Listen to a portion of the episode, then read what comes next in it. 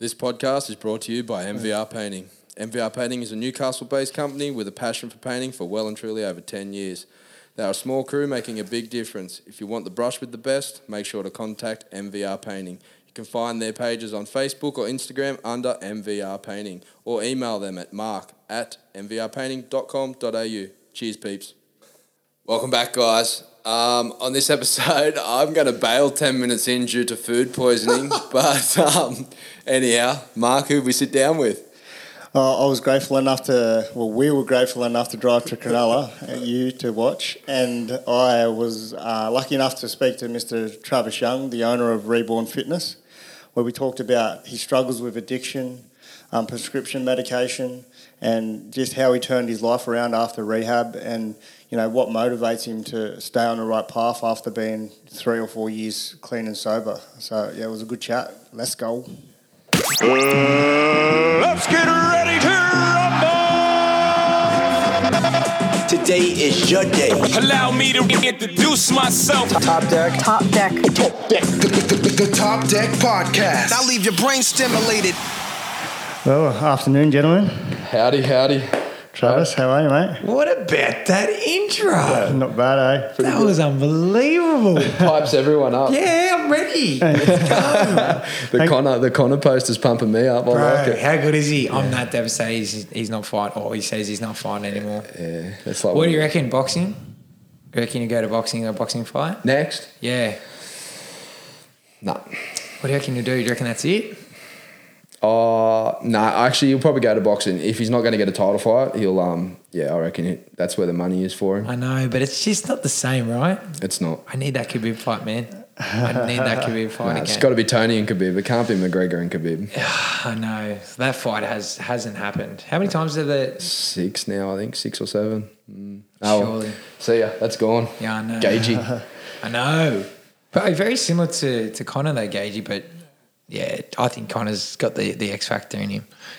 Gagey's just a brawler. He does. Yeah, I don't think he's got it to beat him. I love Conor so much. I can see it in your biased. He's biased. So, so badly too. I, I'll, I'll be like, no. He, I, when he was fighting Floyd, I was, I genuinely thought he could beat him. So did I. I was like, he can do it. I was yeah, I was that convinced. People were like asking me, and they were putting money on the TAB. Like they were going in, like I put five hundred bucks. Eh? Like he, he's got it, doesn't he? I'm like, yeah, yeah. I'm like, fuck, you doing? So- I was, I was genuine. I was like, no, I reckon, I reckon he's, he's a, he's a punished, uh, like a boxer's chance. You know what I mean? Like a one punch. That's all it needs. But and, and he has that. So yeah, man, I, I had I was so sweaty for that fight. Like I was sweaty, part. I was so nervous for that fight, eh? and I was just watching it at my mate's house. So You know, my mate that just left Grey, he's he's heaps worse than me, and I'm bad. Yeah. and we on that weekend that the fight was meant to be, um, my son was being was being born. My second was being born on the Friday, and I was like, push it out, push it out onto "Can the you Monday. make sure that this happens?" So we had a C section, so we knew that was happening. I was like, "We need everything to go good because I need to be home on Sunday." It was on a Sunday to watch the Yep. fight, and we. The week before, we had to win our major semi so that we got the week off. Otherwise, I would have been playing at the same time. And when we finished, everyone's going, Yeah, we made a grand final. I was like, Yes, I get to watch Conor. How did that go down with the missus? Yeah, no, she was a good sport about it. When um, you ask my missus now, when when Ace was born, um, and I, I had him on my, you know, you, you, you go with your, your kid and you put him on your chest. Have like that thirty or forty minutes or whatever Yep. it is. The whole time I was there, I was singing that song. There's only one Conor McGregor. There's no fighter better. He's gonna knock out Floyd Mayweather, and just over and over and over again. She she remembers like when I was when we were in the hospital. She came. She, I left singing that song, and when I came back, I was still singing that song. Jesus. That's how much I love him. committed. Yeah, wow. wow. Yeah, no, I'm not that committed to him. I think he's good, but um, I don't even like Khabib, you know what I mean? But I, I acknowledge that he's um, Yeah. he's an outstanding fighter. So Outstanding wrestler. Ah, he's good. He's good. I'm not biased. we could go on this all day. Yeah. Shit. No, in saying yeah, we've changed it up. We're in the Shire and um, in your domain. So um, we'd like to thank you for, for having us here and Yeah, um, appreciate it. Not a problem. maybe boys. dive into it and um, tell us a little bit, bit about your story. All right. Ooh, where do we start? So, uh, for everyone that doesn't know, my name is Travis Young. As you boys, uh, boys and girls just heard, I am from Cronulla. I've born and raised here. Um, I'm 32. Got two boys. One is sweet and sensitive. The other one is an absolute animal. He's very aggressive. He's got ADD, I'm pretty sure. He reminds me way too much of myself. Um, I've got a fiance, Chloe, which you'll hear about more soon, and I'm a business uh, gym owner of Reborn Fitness Club, which is in Taren Point. Um, I've I've only ever been a PT. I started when I was 19. I got my my PT course, did in like eight weeks, and it was literally just to please mum and dad. That, that's the funny thing. How this whole my whole business career is built off the fact that I just want to please my mum and dad because I had no idea what I do. I was floating around, had the worst work ethic you've ever seen. Like I look back now, I'm like, holy shit, that's bad. But so I did my uh, my course, which went for eight weeks. Really enjoyed it. Um, and a reason why I knew that you know I had to do something that was going to be active is because I did one week of work experience with my my uncle who does graphic design, and me being locked up in an office for one week alone was like a Tasmanian devil just in a tin cup, just rattling around. tough. Like yeah, I couldn't do it. So um, it made sense that I had to do something active. Started my PT career when I was 19. I started training a couple girls at a park. Then um, worked up enough money to to do some, get some equipment and, and put it at my parents' house at the time. I think it was like six or seven months later. Then when I started looking at a factory, once I once I had a bit of money, and just so happened that I was playing footy down the coast. I'd only been playing for two weeks down down Ulladulla, and one of the blokes that was in my team, he was a PT as well, and we were talking about like you know work, and I said, look, I'm getting a factory. You keen? He's like, nah, I'm working at Rose Bay. You know, money's pretty good, and I was like, oh, sweet, well, I'm getting a factory if you can. And then I remember it was the Friday. I was random Friday over before I um, I signed the papers on the Monday, and he called me. He's like, "Are you still getting that factory? I go, "Yeah, I'm signing on Monday." He goes, "I'm in." I went, "What?" He goes, "Yeah, I'm in." He goes, "I don't, I- "I'm over driving from Cronulla to Rose Bay every day." So rather than and then so we go the the, the factory's in Taren Point. It's a two three minute drive. So he was in. So it was me and him. We started up, started up the it was called Keep It Young. Um, and we started that up together, two young blokes playing footy. What could go wrong, up boys? Had no idea, like no idea whatsoever. Um, for the first six months, like I, I remember we were, we were we were taking cash instead of there was no there's no direct debit system whatsoever. That Yeah. and it would be like this. Um, Johnny would walk in and we're like, "Oh, you Hatch, did Johnny play pay last week? Yeah, I think so. Yeah, that's good enough for me. What, what, what did we charge him? What was the fee? Yeah, what was it again, man? Because uh, when we first started Keep Young, we went in and it was, it was going to be a PT. Was a PT factory, right? So the the what we, we thought we were going to do is I was going to run my PTs, Hatchie was going to run his PTs, and my cousin actually was there as well. And it was just going to be one on one. And then I, I, I just got a lot a lot of momentum with these groups, and and Hatchie wasn't from the area, so he didn't really have the same kind of pull in that. But after a couple months, like I just had all like these groups just got bigger and bigger and bigger. We kind of just fell into it, and then the next you know, we're doing boys only classes, and we're just doing weights, mm. boys only shirts off, heaps of bench press, not, no, no, No legs. No legs. no legs. so we did that, and honestly, those years, those in particular, those first four years of of Keep Young were so fun. We made every mistake you can think of. Like I said, we had no payment system. Like oh, I joked about it on the ice um, project. We didn't know what BAS was. Like Fish, wasn't it? yeah, like, yeah, that's that's what I said. I said, I, I goes, isn't a fish? I go, bro, your guess is as good as mine. I still don't know. But yeah, so you think you're so like you know you think you know so much at that age though don't you you know what i mean You're like yeah yeah well, i know what i'm doing i've got this and now you know being like in your Yeah. 30s you look back like damn I had no idea. You know what my problem was? I knew I didn't know anything, but I didn't care. Mm. I, wa- I was ten. I was ten foot tall and bulletproof. That's mm. how I. That's how I thought of myself. I was young. I was arrogant. I didn't care. Like if we made it, but in in in like on the other side, I'd make mistakes, but I, I'd. I wouldn't care either because I'd fix them. I'd work on the solutions. I was always very good at that and kind of going, oh, shit happens, move on. Um, so yeah, that first four years is really really fun. We built up a really really good business. Like you know, for two young boys that had no idea what they were doing, we did really well. You know, like we we built up a, a gym that had a very good community. It was so much fun. Like, and it just had a good a good culture about it. But things started f- turning on its head, and it, it wasn't because of anyone else but myself and I'm a big believer. Like it all stems from the top. So, mm. like the in, in saying that we had a good culture. The me and the boys that were there, we would always go out and party together as well. But I started taking it a bit too far, and the, and the reason behind that was because I found out I was going to be a dad, and that was in 2014. So I found out I was going to be a dad. And at the time, with my then partner, I, I wasn't even sure if I wanted to be in the relationship. But uh, the, the hard thing for me was that I didn't know why I didn't want to be in the relationship. Like the, the my my ex, she's like she's a beautiful person. She's you know she's she's gorgeous. She's very nice. She, she ticked all the boxes, but there just wasn't some, there was just there was something missing, and I didn't know how to communicate that. Um, and I, I wasn't able to communicate that. I wasn't ready to be a dad, and and instead of going and talking to my mates or my my mum, my dad, or anyone about this, rather than you know venting that way, my way of escaping was to start drinking and partying even more. Now I never really had. Uh, I wouldn't say I had. I never had a drinking problem, but the partying became like a, a real bad issue because before that, like I, we, we kind of joked about it before, but like I partied just like anyone else. Like it wasn't like I was from when I was eighteen. That that wasn't the case. I was most of the time the first one home. I didn't really t- start taking. I only took cocaine for the first time when I was twenty one, so I was late to that. Um, in terms of, of gambling, with my one of my other addictions, that was definitely a problem from the start. I knew that, um, but yeah.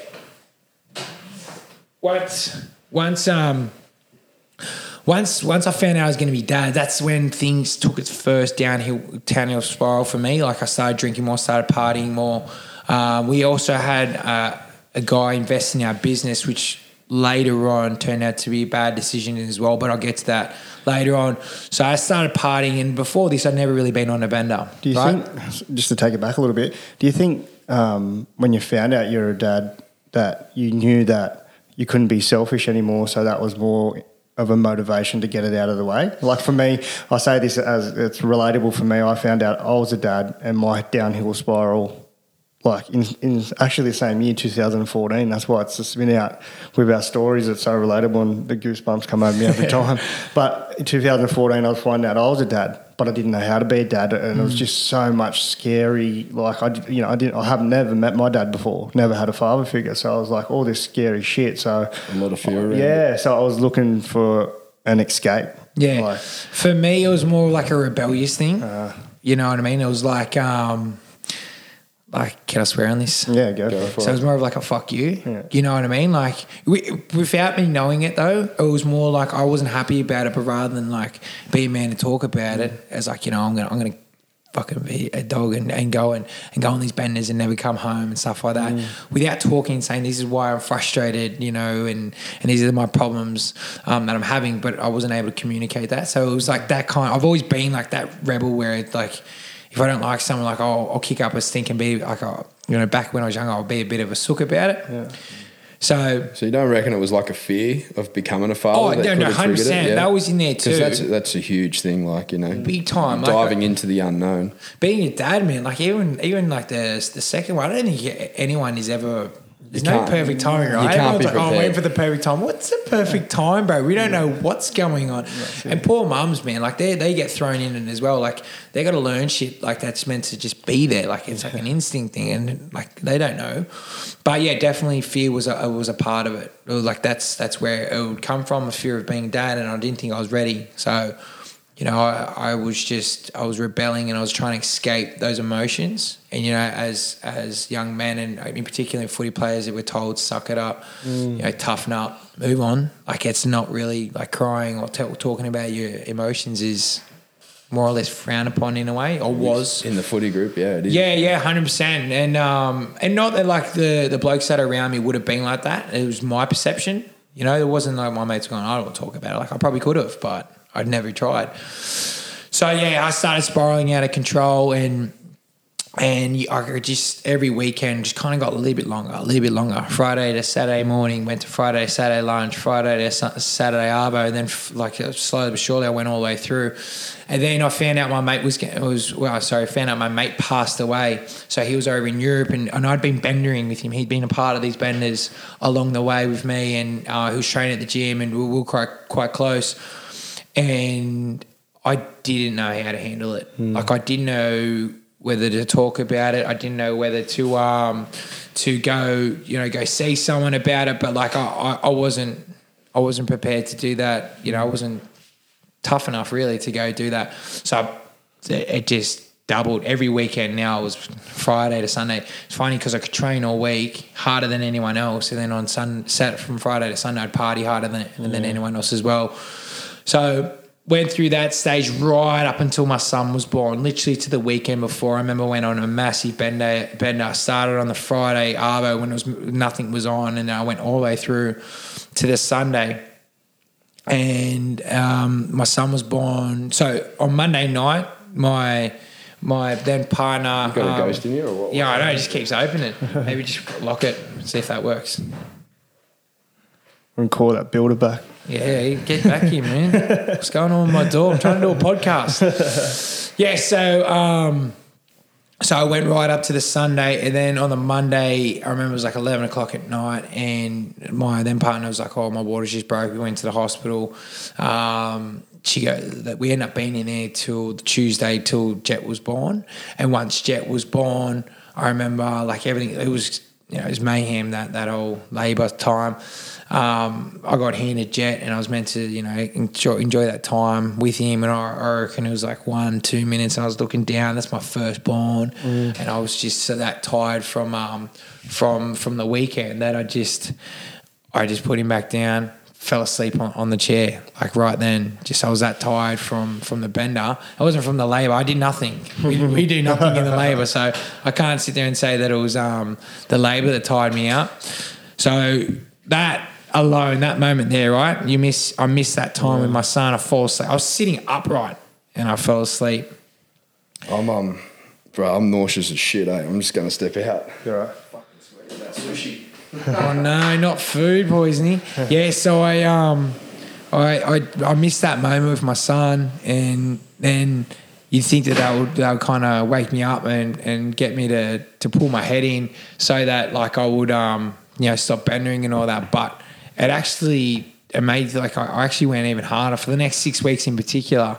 Like do, I do just you think that was the guilt and shame of like you know one what- million Yeah, bro. I was exactly the same. You know, like I, uh, the guilt and like it's only up until now, uh, reach and recovery, what that I understand that you know that guilt and shame kept me out there for a lot longer than what. Yeah, guilt and shame, bro, it, and and where we don't want to admit it as well. Like we want to be tough and strong and stuff like that, but It's ego too, you know, Yeah, for, for males. definitely. Yeah, so the next six weeks, like I went even harder. I was going on benders like every every single weekend for the next six weeks, and like in particular, I remember there was like one where I, like I started on a Friday, went to the races on the, on the Saturday, kept going all the way through from Saturday to Sunday. Like I was, and I, and I was trying to run a business all all at the same time, and still doing a pretty good job of it too, which is you know surprising. Yeah.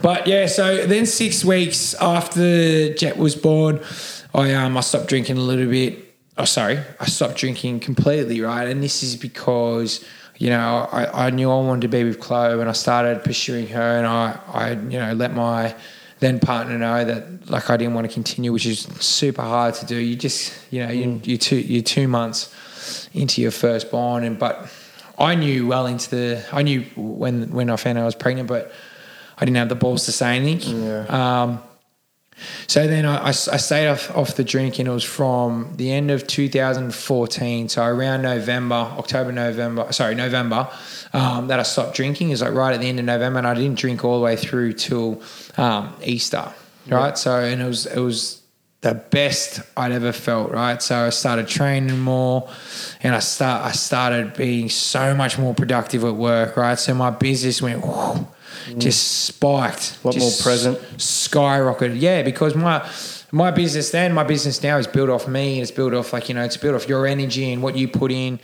So I went he, I went real hard uh, at work and I was training every single day. I remember I trained so much because when we were, like we were talking about mm. before, when you when you take away one addiction, you got to fill with something else. You know, you got to fill that void, and that became training. So I started training like you know two hour two sessions a day, and these were like two hour sessions. Like I do mm. two hour weights, and then I go to sprints and shit like that. So I was trying to fill it with with another void, but in this time I started gambling heaps more because I wasn't taking rack and I wasn't taking and I wasn't um I wasn't drinking. So I started I started gambling so much during this time, and then I started getting heaps sore. So I started, started taking Valiums and, and Xennies, and I'd, I'd had um, like endones and some Xennies and stuff like that previously, but only like either from a, an injury because when I, I broke my collarbone or I dislocated my AC, that were the only times when I had prescription drugs, and then towards the and then some some benders I was having some Xennies and stuff like that to, to go to sleep, but now I was having them just on like a Tuesday night, and um, I've I've told this story a few times where like I made this little concoction which was ruthless, man. I used to I got my tolerance got so high for it. So like I had me drinking for 12 weeks around then. And by the end my prescription drug problem got so bad. I was having I'd finish work, I'd do the last session of the day and I'd smack two Valiums in my in my car because I had Valiums in my car and then I'd have I'd have a Zenny brick, mm. like the big ones, and then I'd have an endone bang, bang, bang, bang. Right, and I'd get home and I'd eat, eat, be eating my dinner, and my, my head would almost be hitting the plate when I'm eating. And I'd just be like, my eyes would be rolling the back of my head, and and then I'd go in the shower and I'd barely keep myself up, and then I'd jump into bed, and then I'd have another two Valiums, two, one Zenny and an Endone. Right, so bang, just ruthless amounts, man. I can't, I don't, like, I don't know how I didn't like overdose because I was, I, I didn't do do it you know, hundreds of times, but I did it a handful of times, like that combination. Yeah, yeah. So I smacked that, and then I'd like sit there in bed and just try and fight it and stay awake for as long as I could. And then I go to sleep, and like the I'd wake up, the TV would still be on, and my alarm be going off before four thirty in the morning. Go to work, do it all again. But uh, to be honest, I, I was firing though. Like I was, my head was so on because I wasn't drinking, I wasn't taking taking um, any rack. So for that 12 weeks, I just couldn't believe how much more productive I was from, from not drinking and taking Coke and stuff like that. But then I, t- I, played my first game of league on the Sunday and then I felt amazing, scored a try, felt strong, felt fast. The next day went and um, I did sprints. And it was only because I was naive to my body because I'd been taking so many prescription drugs, my body felt sweet. But really, like it's just played its first game in of the season. So you're always going to be sore but I, I went in and I went and did sprints and I, and I tore my hemi and I knew this one is bad. Like this one was bad because it was the, the fourth time I've torn my hemi. And when I um when when I when I did it, like I knew that it was like a grade three, like and it was high as well, which I know takes longer. So I knew I was gonna be out for a fair while. So I um I, I worked that week and I was like I'm gonna know whether I got out I got on the jig. I knew I was gonna be out for football for eight to twelve weeks minimum. So I was like, nah, there's nothing on. I won't drink. Like there's no point. I'll just keep doing what I'm doing. I got to like Friday, like seven, eight o'clock at night, which is like my bedtime now. And I'm like, oh fuck it. I'll I'll have a few beers and there was nothing on. And then from that moment on, it was like I never left, bro. It was like I never fucking left. I went from that Friday at night all the way through to Sunday Arvo, like easy as like it was like yeah, it was like I said, it was like I never left. And then that this is where the second spiral. This is the main spiral out of control because I went all weekend. Then I went to work on the Monday, and I was shit at work on Monday. And then like I was just kicking stones, like I was hungover because I hadn't drinking so long. so the, the ha- hangover felt three, four times worse. But I was fucking tired. And I went to um, I went to bed that night, and I, and I had um, th- four classes the next morning and two PTs. I slept through my alarm all the way through to like nine o'clock. Never done that before. Never slept through my alarm. Like never missed a, a PT, but I missed all, all my PTs and my, and my group classes. And then I woke up and I was like, shit. Went to work that Arvo, was like just rattled, so tired. I'm like, far out. One weekend on, on it, and this is what happens. Anyways, mm, that night I struggled so hard, so I, I cancelled all my PTs on the Wednesday. And I, I go, I'll just I'll sleep it off and I'll be fine. I slept 16 hours. And then I, then I had to cancel the next day because I just felt that shit. And I went and I slept another like 16 hours. And I went and seen the doctor. I, I think I didn't see the doctor to the next week because I just couldn't. I couldn't get. Like, I couldn't sleep enough. I went and seen them. And he's like, "You got chronic fatigue." I didn't explain how much I was partying, but I explained how much I was training and how much I was working, which was a was a lot. And then you you put that one weekend combined with how much I was training, plus how much prescription drugs I was taking, and my body shut down. That's what I was going to ask. Like, do you think, um, like, obviously, when you have a bender on drugs or alcohol, it takes a toll on your body. Was do you think the prescription medication was taking its toll on your mind, but you were just unconscious of it? Wait, bro, I'm glad you asked that because I always forget to talk about how bad prescription drugs was mm. for me, for, for me mentally. Right, so not at that stage, I didn't realize it. Mm. I just always thought it was something to do with my body, right? Mm. So I um I started pumping. I was pumping prescription drugs before that, and then even because I was I was starting to sleep all through the day, and then at night I couldn't sleep. I was still taking prescription drugs, even though I had chronic fatigue. It's Insanity, isn't it? fucking stupid. so stupid. But right, so I started doing that, and then and then it would have been like two or three weeks in. I started going to like a cat, like my normal cafe, and I wasn't working. I stopped working. Like I said, boys, like I'm I'm out of. it. I don't know how long I'm going to be out of it for. So I remember I went to a cafe and I had it. I had anxiety. Mm. Right. As a kid, I wouldn't even know what anxiety was. Yeah. Had no idea. Like I never really experienced it on drugs before that as well. Like I had proper anxiety. It was like I was around people. and I didn't know how to act. Like if you, you've seen me on my social media, I've got no problems being sure. being around people. Like I'm, I'm actually thriving crowds, and I was really uncomfortable. And and that well, that was because of the prescription drugs. Like it, it took away um, took away my confidence and, and gave me anxiety because that, that drug is meant to take away your anxiety, but then it come. Well, I found for me, then it came back twofolds. Yeah. I even never even had anxiety before that. So that was all happening, right? And I had chronic fatigue, and then shit started getting real bad because I started going on solo benders, and I've never been able to be able to relate with anyone about this. So you might be able to even jump on here, but I started like I'd be at home, and I, again chronic fatigue, and I and I couldn't sleep. Um, I couldn't sleep sorry, during the night because I was sleeping the day all the time. So I started taking rack and to try and keep me up. I honestly, my logic didn't make sense. Yeah. Still doesn't. So I started going on these solar benders by myself. And I'd get on, I'd get on the rack. I'd be at, home, at my parents' home, get on the rack, and then I'd just sit in bed all night, racking up, and then get up, pretend to go do something in my car. And this happened for a bit. When when you because in those moments there, that's when I knew uh, that that there was a problem. But I thought that I was always able to get it, get through it. Did you go through a stage like that where you were just going on solar benders? Most definitely. But like I said before, I was in drug addiction for six years. I was on the ice, and majority, I reckon, four years of them six years was in isolation. Yeah. I did it. I think it was the guilt and shame of what I was doing. I consciously knew that I was fucking my life up, but that devil, I just couldn't put it down. Yeah. I just couldn't put it down. So I think that was like a real realization that I had a problem. I didn't know how to fix it, but I, I, knew I had a problem. Because that's that's where you we kind of redraw the line, eh? Like when you're on parties, it's sweet, but if you're doing it by yourself, oh, you got a problem. And I started doing it midweek. I started doing it all the time, where I just I couldn't I couldn't once I started like there was no such thing. I've always kind of been with beers, right? When I was younger, I was like, oh, I'm not drinking, or if I'm drinking, I'm I'm fucking I'm going, I'm having a crack I can relate, yeah. right? It was never, it was never, oh, I'm going, I, would- I, I, like, I, I would never ever go to the pub and have two beers and go home. If I was going to the pub and going to see the boys just to hang out, I'd, I'd get a can of Coke. Yeah. You know what I mean? Yeah, but that's if. I'm going to the pub to drink, I'm ordering four beers straight up and I'm going hard. Yeah. Yeah, so that's when I started. Like, that's when the addiction. I reckon that's when it really took over. I actually had this moment. Um, I, I've never spoke to a drug addict, uh, a recovering drug addict, sorry, and, and seen if anyone else has had a similar moment. This is years and years and years before this, right? And it was, I was, it was a New Year's Eve, and me and my mates, we, uh, we had a, I, I had a bag. I don't think any of my mates had a bag. This is very early, right? Very, very early. Like one of the probably the first ten times that I had I had rack. And I, I had we had a couple of lines before we went out, and then we went to to Northies, which is a local club um, down the road.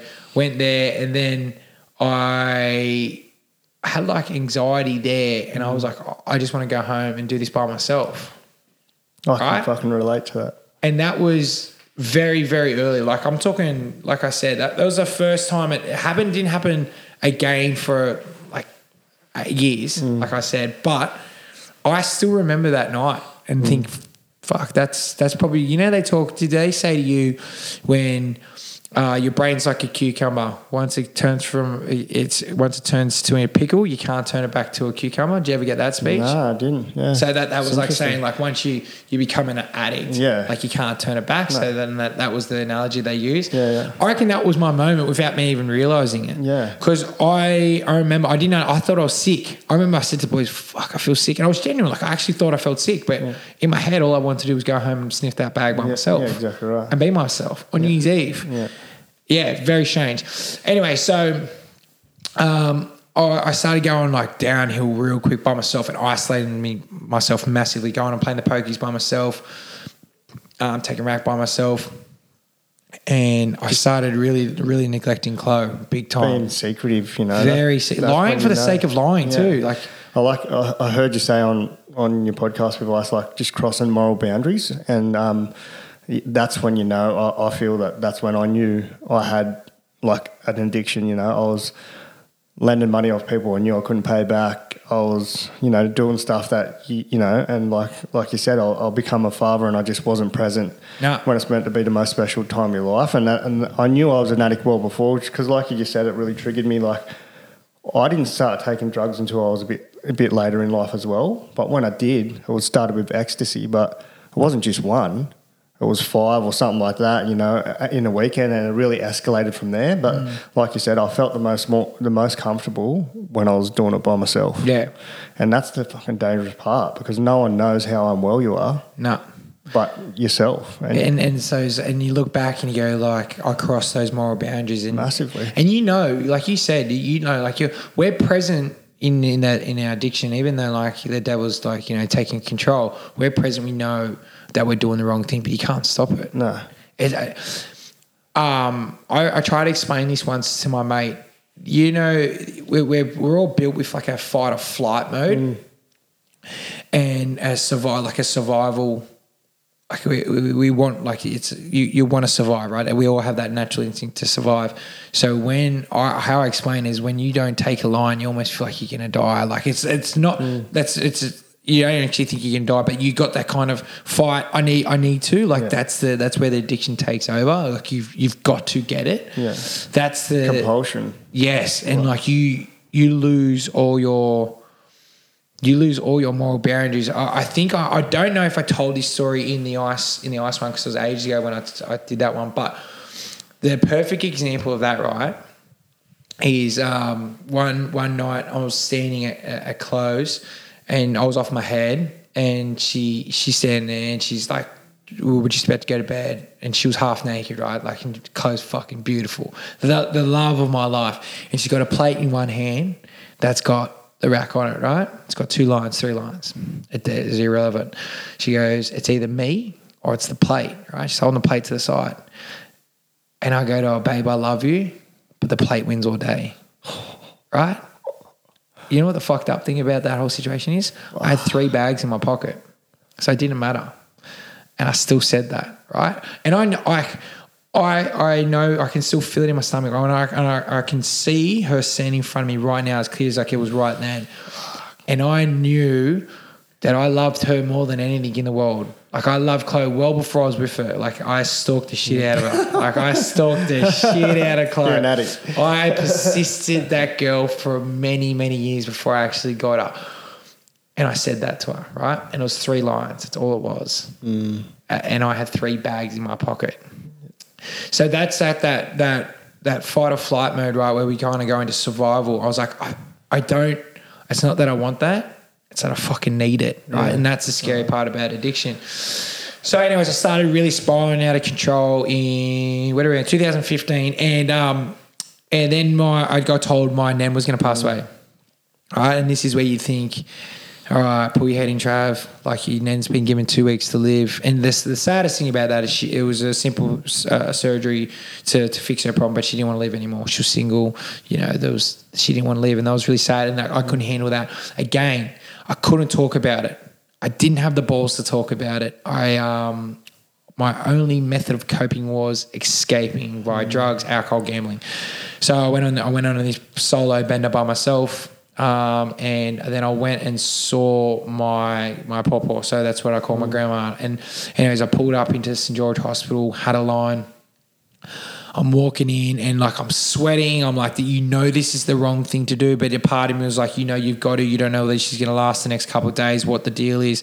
Anyway, so I go in there and like I remember I'm walking in. I'm just like every step just feels like slow motion. I open the door and she's asleep. And I'm like, I remember I shut the door and I walked out, and a big like rush of like, thank fuck she was asleep. Mm. It came over me. I got in my car, and that like instantly sobered me up. And I went home, sobered up, and then the next, and then she got sent to the Calvary, and then those days I stayed sober and I was there every single day. Uh, but I was, like, you know, thank God that I, I never. That um that she never saw that you know in that in that last week I feel that's like my mate told me, and I learnt this when I was in rehab, to get the connection with your head and your heart, and um, like you know how you get that gut instinct. People call it a, a gut instinct with things. That's your heart.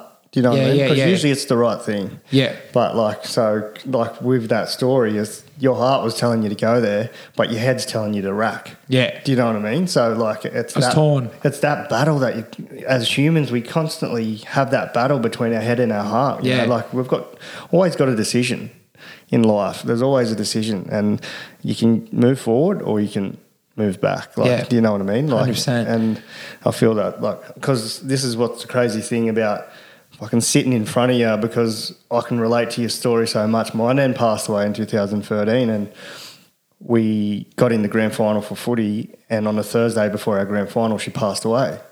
So, like, my emotions were fucking all over the shop. And then we won the grand final, and then two da- three days later, she um, it was her funeral. But I was on a three day bender from Mad Monday. So my emotions were fucking all over the shop, and then like like you sort of like my net, she was a rock of our family, you know, and then was, that was the downhill spiral for me. yeah and that's like similar to your story, you know, Yeah. like it's why? Why is that? what- So I, I'm a classic addict where like I, I can be sober for X amount of time. Yeah. I say, no, man, I'm sweet. Like I did that 12 weeks. I know that I'm sweet. Like I've, and then so. I, I go through this stage and then I, ke- I keep partying a little bit after my, my nan passed away, but I, I rein it in. I definitely rein it in, and I try to pick up the pieces. But I've done a lot of damage, right? For the last two mm. months, like I, I haven't been at work. Work's gone downhill because I haven't been there. Like, how can you expect work to go well when I'm not there? When I'm the owner, um, and I'm like at, at that time, I was you know a big part of why the business would move forward. So and I and that guy that bought into my business, we had an argument. He fell out that made things worse. He wanted to take money off us as well, like because he invested money, he wanted the money back. Anyway, so we, we end up losing that that battle um, to the lawyers as well. So we had to pay him back along the way, and I was trying so hard, man. Like I was trying to stay off it, and, and then I went on on the Oztag tour with my Cronulla boys, and I'm such a boys boy, bro. Like I'm. I'm honestly like I'm all for the boys. I like I live for the boys. I love the boys. Yeah. You ask the boys that I work with, man. Like we love each other probably a little bit too much, but I'm sweet with that. I can see that. Yeah, we do, man. Like it's good. No, Like, but you've got good energy, you know, and I think Yeah. your energy that I I've only this is the first time I've met you, and I've only seen you on social media and followed you for ever since your podcast dropped, and um, you know, they're the people you want to be around with the high energy, high work. Positive, ethic. man. Yeah, hundred percent. positive, bro. They're all happy and everyone like we just we get in the trenches together, but we we, we have so much fun together as well. But so I'm a massive boys boy, right? And I went on this this Oztag tour, and I love my Oztag boys because we won we won a couple comps together, and we had a really we had that out of all my footy teams, I don't think I ever had camaraderie as good as that. You know, that there was I don't know, there was something about I was playing with my brother as well, and like there was a couple couple um those I think there's three brothers in in the team. So it was like me, there was the Lanesons, and then there was Habajam. So we were obviously close because half of us were family. Yeah, yeah. So yeah, on the Friday night we ended up having a few beers, and I got bent by myself and carried on, and then I couldn't sleep and just kept going. I remember trying having like a couple of Xannies, and because my tolerance was so high from, mm. I think I had three or four Xannies and nothing. And then it got to like seven, eight o'clock. I was like, "Fuck, well here we go. I got to play like nine thirty. So I was like, told the boys like I'm still bent. Went to the game, played half a game. You can imagine how I was playing. I was on Xannies, I was and and Rack was still my system. I was coming and going, but I did half the game then. And then went home. I went back to the hotel, let the boys down, and I, I was meant to come back to at lunchtime. End up sleeping the whole day, missed the whole all, all three games, and you get in the trenches in those days, and like mm. they're, they're hard. Like you mm. get, doing it one man down. It was bad, and then next day we went, we went out the first game, and I, I reckon that's a big reason because of myself. You know, I, I pride myself as being a leader on the mm. field, and I let the boys down hard, and then. Um, and then two weeks later, I went on another another tour, and it was this time it was for for the Australian A team, and I went I went away with them, and same thing happened. We went out the Friday night. You think I'd learn my lesson? Mm. I, I, am the That's worst. the insanity part, you know, like It's crazy, doing the same thing and expecting a different result. Yeah, went out and I was like, oh yeah, I'll just have a, a few beers, and then I was like, oh, we'll just have one bag between three of us or something. so relatable. Bro, never, never, ever, ever. Like in all my life, I don't think I ever was able to just have one bag and go home ever. So, and I, I didn't, I didn't know why I thought that this time was going to be different. Anyways, we do that, and then I go all the way through. But this time, I didn't even turn up to the game. I, I actually said, "Oh, boys, I'm just going to stay here for the first game, and I'm easy at the, at the at the field." I got a plane home from Sunshine Coast, right, and then kept bendering home by myself. Yeah, man. So I did that, and then um, and then that was the back end of 2016. Now, by the back end of 2000, sorry, 2015. By the back end of 2015, my world has, had completely crumbled. Right, so um, I my lease was up, and they weren't going to renew my lease. They wanted to, to add. I mean, it was it was almost double the amount of rent, and it wasn't worth the space. So we're like, nah, we don't want that. My business partner said he was out. He was going down the coast. Um, the two guys that were training with me, um, I was like, I took them to a factory. I'll get to that story in a second as well. And then, um, and me and Chloe were heavily on the rocks at the end of 2015. So I took these two blokes to this factory, and they're like, "Yeah, the two trainers." And I'm like, "Yeah, we're going, we're going to this this this factory. You boys keen? If I if I rent this place, are you going to stay with me?" They're like, "Yeah, yeah, we're in, we're in. No worries." So that was it was like a week, no, not even. It was like a few days before um, Christmas. But on Christmas Eve, Eve, right, twenty third, I had to vacate my premises. I had to get everything out of there. On the twenty second, I got bent right by myself, and I knew I had to move on the twenty third. Right, so I got I got bent all day. Sorry, it was Christmas Eve. On Christmas Eve Eve was the night when I got bent by myself, and then on Christmas Eve we had to move my factory. Right, and I had to move, and only one of my mates would turn up. Right, and he's a fucking legend. Love the bloke. Like I'm still really good mates with him now, obviously, because he's because like on this day when I was down and out, and I, I lost a lot of friends during this time, as you'd probably be able to relate yeah. to. So, anyways, I rock up and you, I go, bro, I'm off my head. He's like, what do you mean? I go, I'm off my head. Like, we're, we're going to do this. I got to do this off my head. And I kept racking up the whole day. Like, we'd, like, have you ever picked up a rubber mat? Yeah. They're torture. Like, they're so uncomfortable to carry. We had, we had 200 of them that we had to get out, sweating, had to get all these beams out, cut everything down. Um, oh, mate, not a good day. So I went all the way through. Um, once we finished, I went back to another mate's place, kept bendering, went out that night, all the way through to Christmas morning at 5 a.m. Got home. Um, and then like I had Christmas at my, my parents' house and I'd come out, eat, and all my family was there. Like oh, like I'm talking extended family was there. I'd come out, eat, go back in, go back to sleep. Then you know, next meal was up. I'd go back out, eat, come back, go back to sleep. Like, cause I I hadn't slept for two days, and I'd been doing all that physical work. Like, I, I got it done. Like that. See, that's the thing, man. Like, I was I was so resilient. Like, I, I was off my head, and I moved the whole factory. What is it about addicts? I know I speak for myself and relatable to that. Like, it always seemed for me when I had something massive and I knew I had to be there the next day, I would always have a bender the night before. Bro. It's fucking bizarre. It's it's a it's a very very strange thing, eh? Like you- again, you always kind of go into it going, "Oh, I just have a couple, yeah, that'll be it." Like, get, I think beers are the worst. I think I heard you talk about it as well. Like, They're just a, a gateway, yeah. Like I didn't, I wasn't a big drinker. I'm saying I drank to get drunk, and that's why I don't touch anything now because like I know there's a limit. Three or four beers, I'm looking for the bags. After the bags, everyone goes home, and I'm looking for something else. You know, Yeah, and that, 100%. that's just the addictive personality, and people don't understand that. It's it's for me, it's the all or nothing. yeah, and like as we'll talk about soon, like, it's helped me now. Yeah. because I can put it in positive ways. yeah. But anyway, so I do that.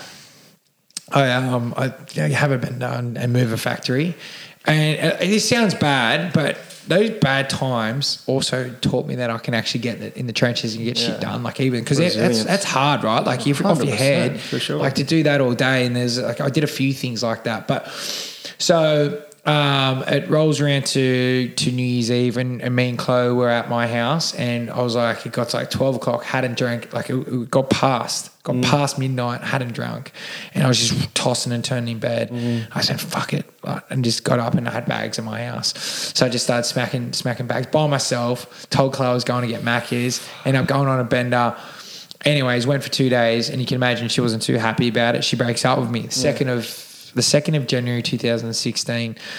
So I go on this bender. I'm like, fuck, you know, and I and I, I went away. And I told those boys about that factory. I said, when I get back from, because I was always going down the coast, I said, when I get back from down the coast, I'll sign the lease. So I come back after going down the coast. And at this stage, right, I was, I was actually a little bit fat. I'd never been fat. And I was a little bit fat. I shaved my head because I thought people wouldn't recognize me. And I came back and I, and I tried to sign the lease, and they said, no, the, the lease has been taken. Blessing, best thing ever, right? Best thing ever. But it's, there's a bit of a twist to the story. Now I was like, all right. He goes, oh, someone else offered more. Didn't think too much of it. Started looking for other factories. But I found out a couple of days later that that factory had been leased by the two trainers that I took to that gym. Secretly behind my back, they'd been um, messaging all my clients and, and created their own, their own Facebook group and they started their own gym.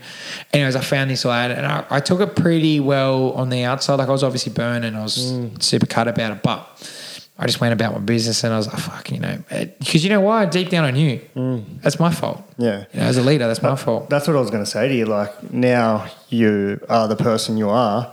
Do you blame him? No. Do you know what I mean? Best thing ever. Yeah. Best thing. I, I, like, I I don't blame him at all, and I, I completely understand. And um, But in the mix of it, of course, it's like the victim. Oh fuck, you know, poor yeah, me, I, poor I, me. I was a little bit like poor me, but in saying that, like I knew, Yeah. you know, like I wasn't, I, was gone, but I wasn't that far Yeah, gone to not know. Geez, you've been a bit of a dickhead for the last six, eight months. yeah, that's right. You know what the scary thing is? It really was. It was only six to eight months that my addiction was really bad. Yeah, Like, right. Before that, it was it, it waved, Yeah. but that six to eight months was when my, my addiction was was a heavy, was heavy with everything drugs. Um, sorry, cocaine, prescription drugs, gambling, It's the cocktail. drinking. Yeah. I throw that in there, but like I said, I'm never never been a big drinker. Anyway, so I, I I started 2016 the worst way possible. I try to stay off the drink till we go on a on a trip. Again, Friday night, have a few beers. And I actually had a line that night. You, bro, we're so stupid as, as addicts, anyways. But the rack was shit, so I ended up going to sleep. But it was the first time where, like, I reckon I've had rack that bad Yeah. that it did nothing, and I was able to go to sleep. And oh, bro, if I didn't, it would have been the exact same thing. Yeah, exactly. If it was good, it would have been the exact same um, outcome as, as the two previous ones. And I was on redemption. Like I, the boys were, they, they were calling it the redemption tour. Like they knew, yeah. and I, I still, Still couldn't. Yeah. still couldn't hold on. But um, anyway, so we got all the way to the Sunday. And then we and then we partied hard on the Sunday, right? So I hadn't been drinking again for a couple months, but this time, um, uh, my mentally I was gone. Like the prescription drugs really took a toll on me, and like I was just really down, and I, I had no business really.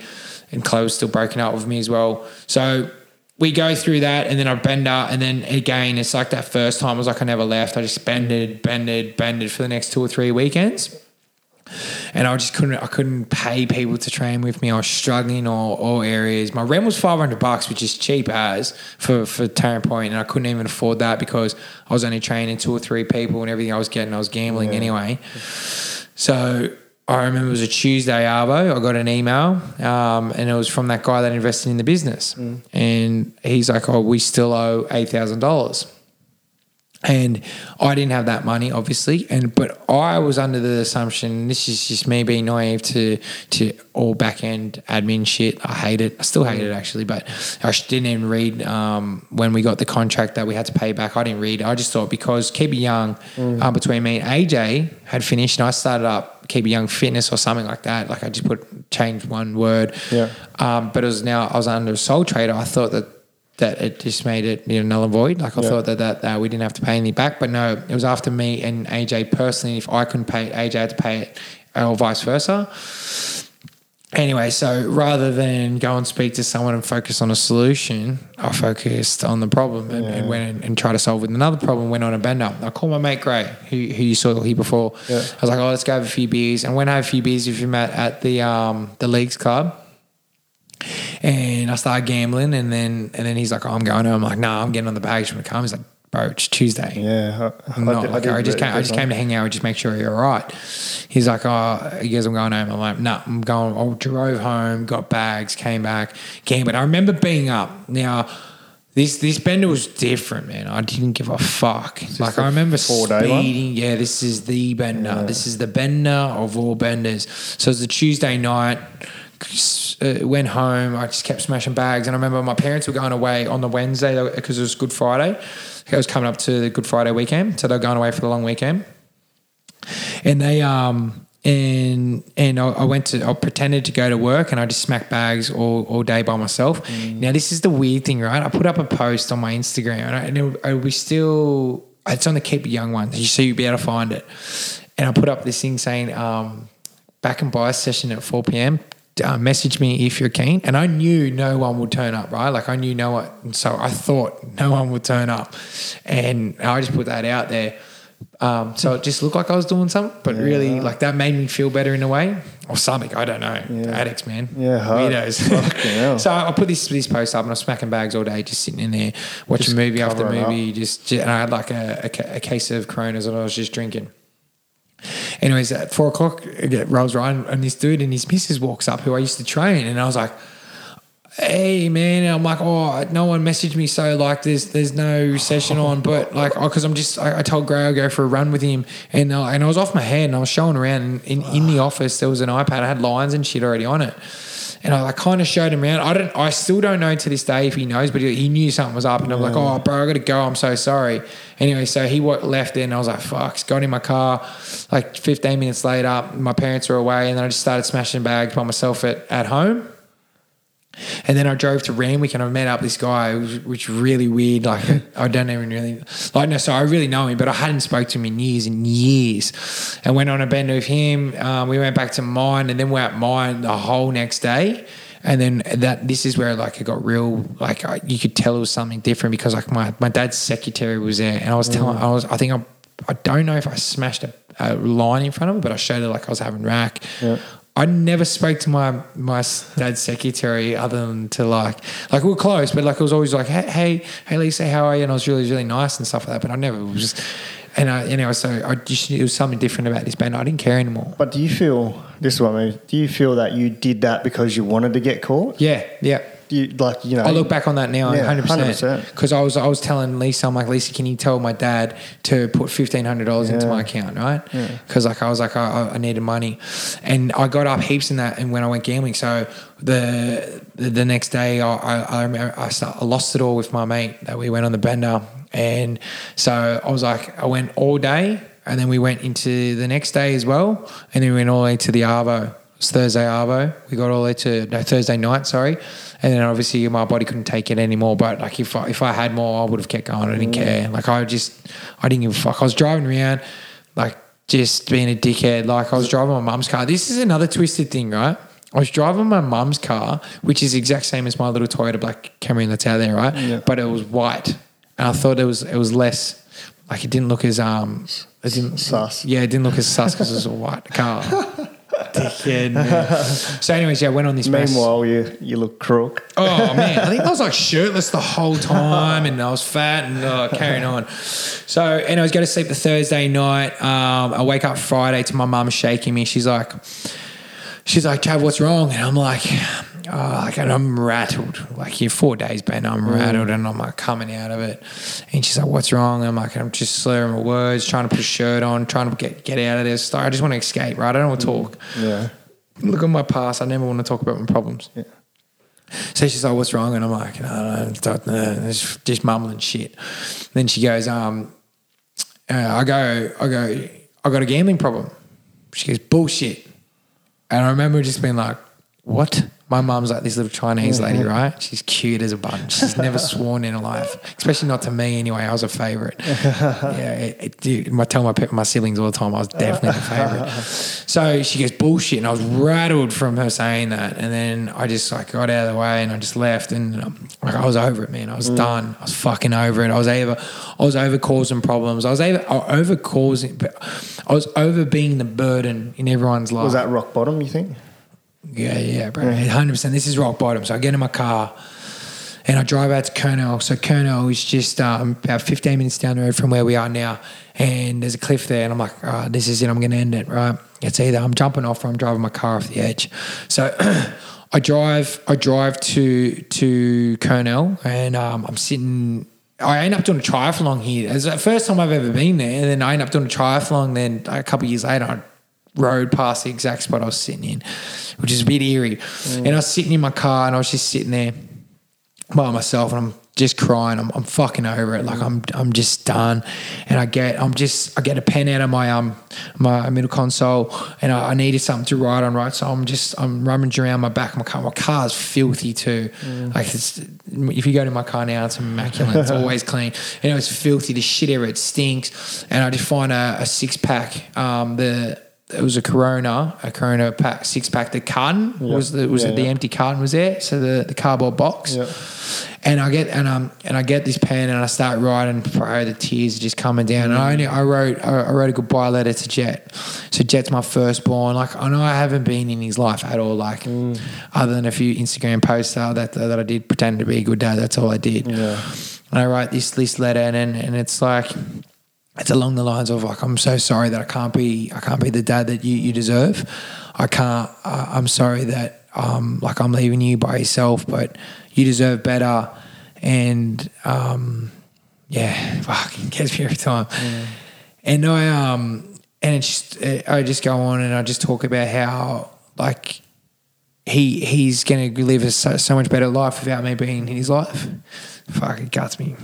And he, like, that rattles me so much because you think back to that time and you think, like I said to you when we came in here, you think back to that time and you think, how can you get that low? Like, I look at my boys now, oh, and they light you up. You're having the shittest day. Uh, Actually, I very rarely have shit days, but you have a shit moment. You have a shit moment, something bad happens, and like your boy will say something, and you just like, you're like, yeah, that's my boy. I can relate, yeah. But yeah, so I got to that moment, and then I, I, I remember I just I just finished writing it, and I blocked everyone on my phone. Every single person I was blocked on my phone that was close to me, but it didn't block Chloe. And me and Chloe, me and Chloe weren't together at that time. We would have been arguing heaps, man, like heaps and heaps. But she, we hadn't been talking anyway. I didn't talk to her much. Um, like I was just in a bad way. And she called me. She got onto me, and luckily she did. She talked me off the edge edge and I turned around she goes, Oh, come see me. I'll, I'll um she was she was at the footy or something. She said, I'll come home. So so I, I remember I went home I went to hers and I spent the night at, at hers and um the next morning I went home and I was walking into my house. Chloe dropped me off and I was walking into my house and my mum was already out the front, like it was like she was waiting for me. And she walks up she goes, Do you want to go to rehab? And I didn't even think of it at the time. I didn't know how she knew that I had a drug pro- drug problem. I don't know how she knew I was coming home. But anyways, I go. I didn't even. I didn't even hesitate. I just went, yes, I'll go. She's like, all right, you're going to Thailand in three days. Before you get into that, like, was Chloe aware of how deep you were in what you're in this whole time, or was she just No. thinking that you were just being a prick, or what? Like, Oh, yes and no. So she knew because she saw a lot of it, but she didn't see the, extent. s- the solo benders, right? She like no one saw them. I'd, I'd I'd go missing for a few days, and do you, do you like?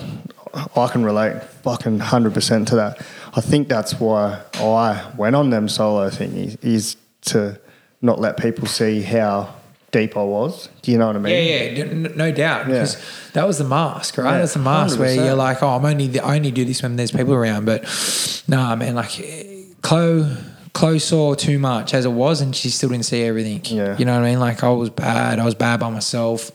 I just go and go and go and go. So yeah, so I go I go to rehab. Um, and I had so much anxiety building up to going away. And I go, I go to rehab and get on the plane. You fly to Phuket, yeah, then get off and go to Chiang Mai. And like, it was a shithole when you land. And then I remember just driving along thinking, this is absolutely rubbish. And then you turn onto a dirt track, and I'm like, holy shit, this is getting worse.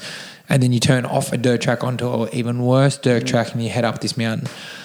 And that's where our rehab is. And um, I get there, it was a Friday Arvo which was um which was good because the next day was obviously the weekend, but the they, we got to train the next Spin out. I got to my rehab on a Friday as well. Yeah, Friday. Yeah, Friday. I was late. I was late right. in the night, so I was like eight, nine o'clock at night. I got there, and everyone was standing around a ping pong table, and I walked my shit up, and it was like everyone was like staring at me and that. But there was only like sixteen in this one part of the the, right. the cabin over in, in Chiang Mai is a big. There is a big rehab, but also at that time there was a youth center. I think it's changed since then. And I was in the youth. Yep. Everyone was under twenty five, even though I was twenty six, and there's one guy that was a little bit older. Yep. So I'm walking up and everyone's looking at me. I'm playing cool, like thinking like I'm walking into school or some shit. and I was going there and then I met a few guys and the first guy I meet, like he's a rugby league fan and he's a Parramatta fan. So I dropped my mate my mate's name straight away. So I got a bit of like, you know, a bit of respect. And I, I tell him like, you know, I'm mates with Brad Takairangi. And he's like, oh yeah, yeah. And I'm saying, I was like, yeah, I'm cool.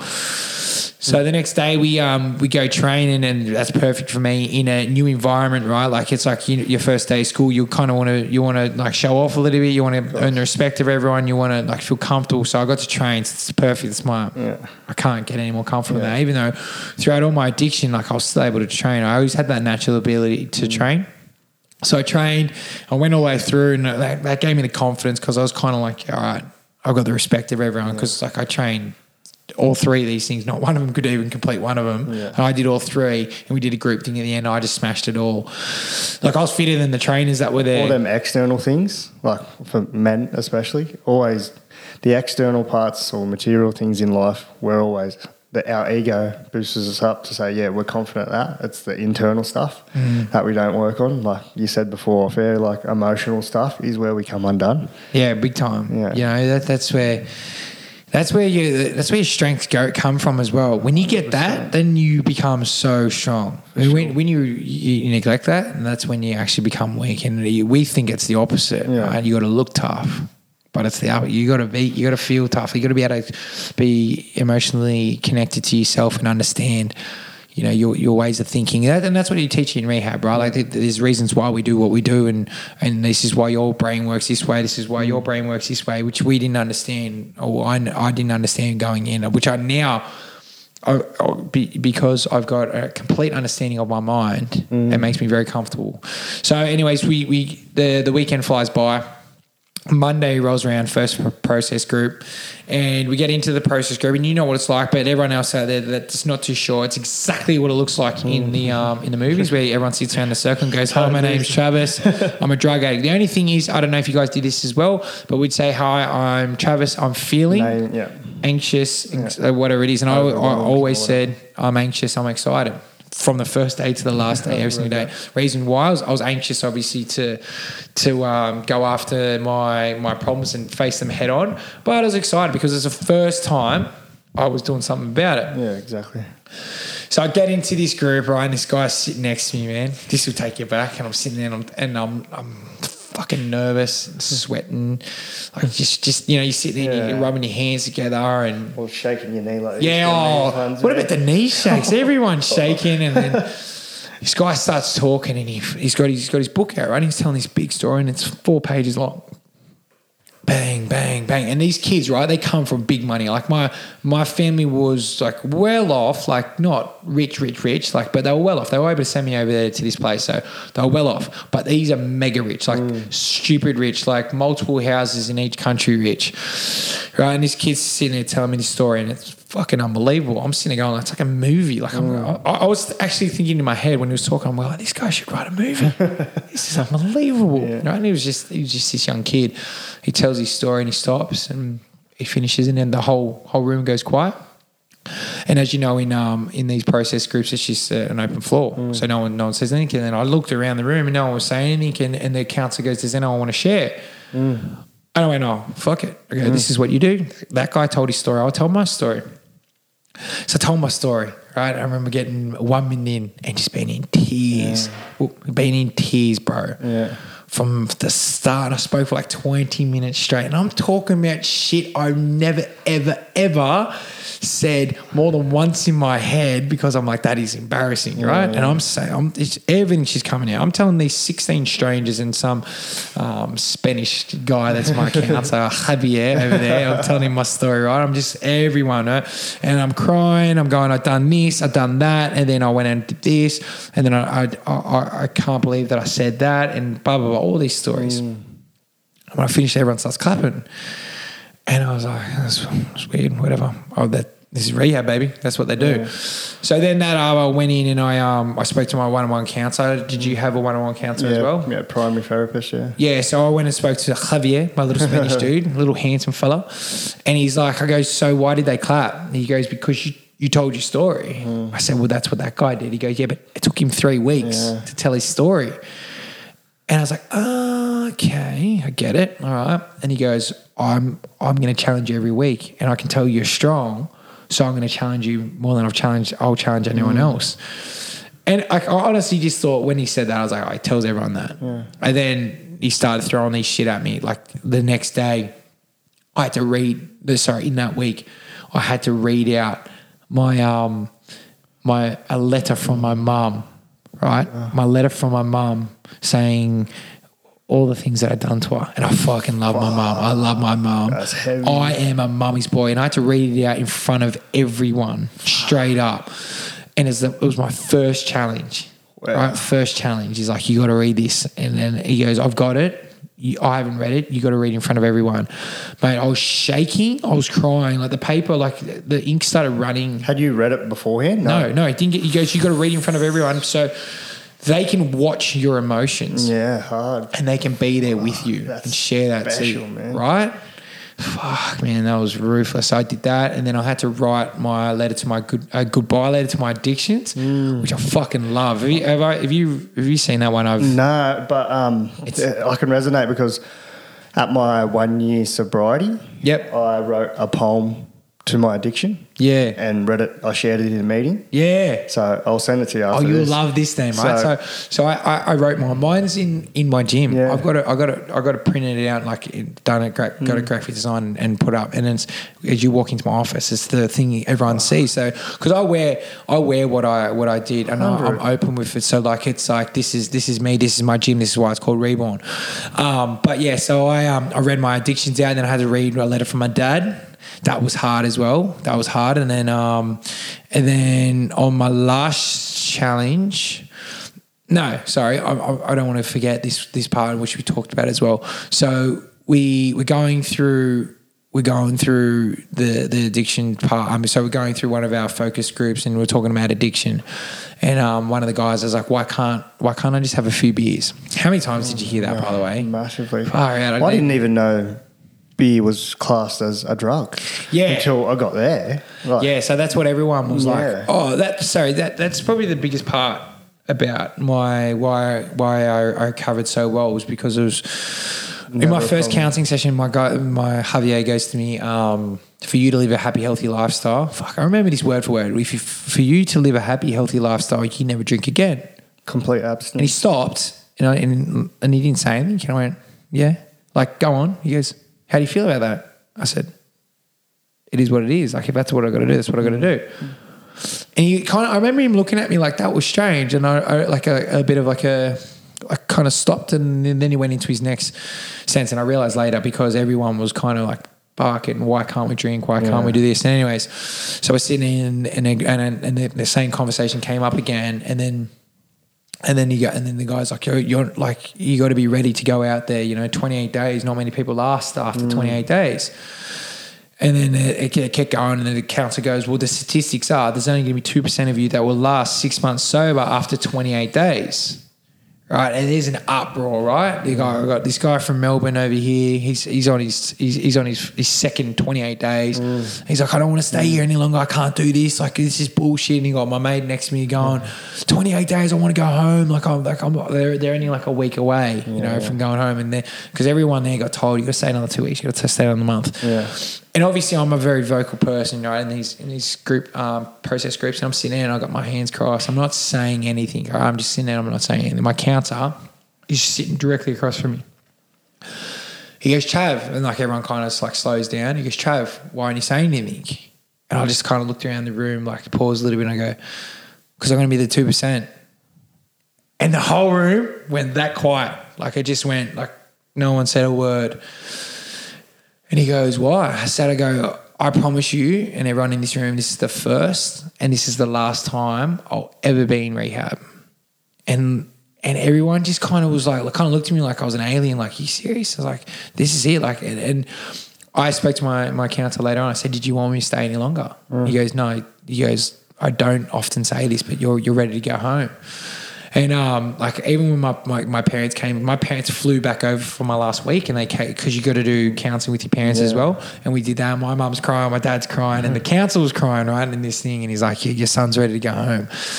So um, I, like I come home after. Oh, sorry, my last change. My last change. I had to read out my goodbye letter Mm. addiction to a, a um a public NA, and over there, bro, it was like sixty people, and you know how fucking intimidated these things are. 100%. And in my in my rehab that I was in, the, the little one, like everyone was like normal, right? Like they just look at me, like Mm. they like they, they didn't look fit, but like they just look like normal people, and like um like, I, and I'm sitting there, and there's like the dude that like scratching his neck and shit with tattoos all like up his eye, like over his eyes, and then there's that chick in the mor- uh, in, in the in the corner where she's like scattered, looking around, and then there's that big guy. If you if you look at him too long, he's gonna kill you. Like, and I read it out. I got I got a I got a clap. Um, Senate, well, not Senate no, not that good. I got a clap as well. But um, the biggest thing, I, uh, not the biggest thing, but the best thing for me when I was in rehab was that I got back into my training. I was actually breaking into the gym at four thirty every morning because I locked it every day. And I'd wake up, I get up at four thirty, and I just started training. It was the first time I wasn't training for an Instagram photo. Or I wasn't training to actually physically look bigger. I was just training for Mentally. mentally because that's what helped me all the way through is everything. Because every time I trained, I felt better. So I trained 28 days straight. Just got in, got it done. I was like, it was like 30 degrees heat um, at like fucking six o'clock in the morning. It was disgusting heat too. And then I, I'd train in the morning. And then, then at 11 a.m., we had like a, a training session that was optional as well. And I always train in that. I'd do like a running thing. I was doing like shuttles and shit like that. Yeah. So I got through rehab and like I thought that that was the hardest part, and it was. It was, it was fucking hard. Like it's really hard, but you you're not around anything. You're not around your environments. You've got no challenges, and all your problems in the bubble. aren't there. Right? I came home, landed. All my problems are still there waiting for me. All the debt that I owed, all the all the problems that I caused, all the people that I hurt were all still there, and I had a, I had a lot of right to wrong, I wrong a lot of wrongs to right. So I um that that next three months was was super hard. Like I, you know, I've never cried so much. Like it was like all these years of, of, of suppressing it, right, man. I just Took the words out of my mouth. Yeah, right. Do you- were the same? Like- Hundred percent. I'm still making financial amends to people that I owe money to, but there's so much growth in that. Yeah. By being able, even if it's fifty dollars a week.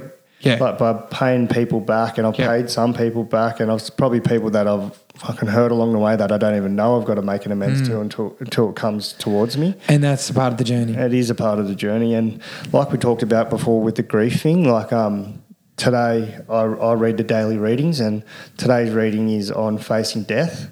And this time, twelve months ago, my pop passed away because I read that reading in the morning, facing death, and then in the afternoon he passed away.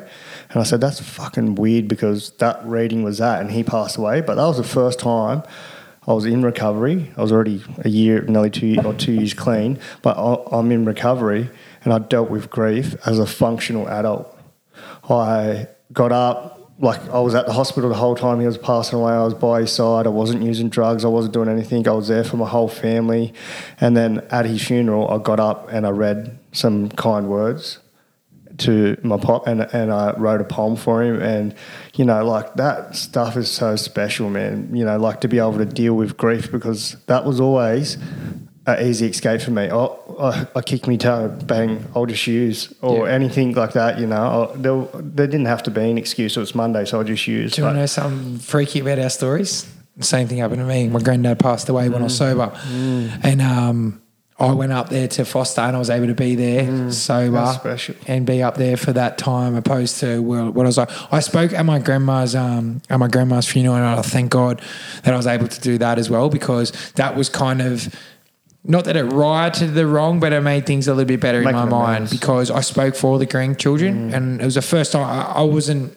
Was probably my first like public speaking, so to speak, mm. and I spoke so well for for my for my. So I read out my my speech, and then my brother was re- was heaps closer to my my mm. grandma than I was. He's the firstborn, first grandchildren, sorry, um, and I spoke. For, he wrote a letter, and I spoke for him as well. But yeah. Exact same thing. I would have been about two, three years sober. As two years probably sober. Yeah. When that happened with That's my special. with my granddad as well. So I came back and I just put my head down, ass up, and just I just focus on either paying people back from and just working hard. But I had, I had so many things I had to work on my relationship with Chloe. So finally, I got back with her after cooking her plenty of meals and sucking up to her. I finally got back. Foot rubs. Yeah, the way back into into her heart is through her stomach. So a post, Yeah, post came up. I've watched the other day. that. You, you you get into my heart with all your feeds that you cook up. That's oi, for sure. I'm very good. Very good in the kitchen. Very good in the kitchen. Good on the Barbie. Oh, steak. Yeah, Far mate, out. I salivate every. I sent you a message the other day. Just I salivate every meal that you cook. They're so good. Potato gems, broccoli, and steak, Oi, mate. You, potato you, gems? mate. Uh, next McCain level. is making a fortune because of me now. and that little remix, you, and that little remix you cook with the wombok. Oh, Oh, oh, stop it. Stop. Getting hungry now. Um, yeah, so I get through three months, and you know the best thing, oh, you you know because you've been there. I look back on that three months, right? I'm three months sober, and I'm like, fuck yeah, I made three months. How good's that? And I didn't achieve a damn thing, right? But I was so proud of myself because I didn't cause one Mm. Yeah, problem, right? right, You yeah. get through that three months, and I was like, shit, yeah.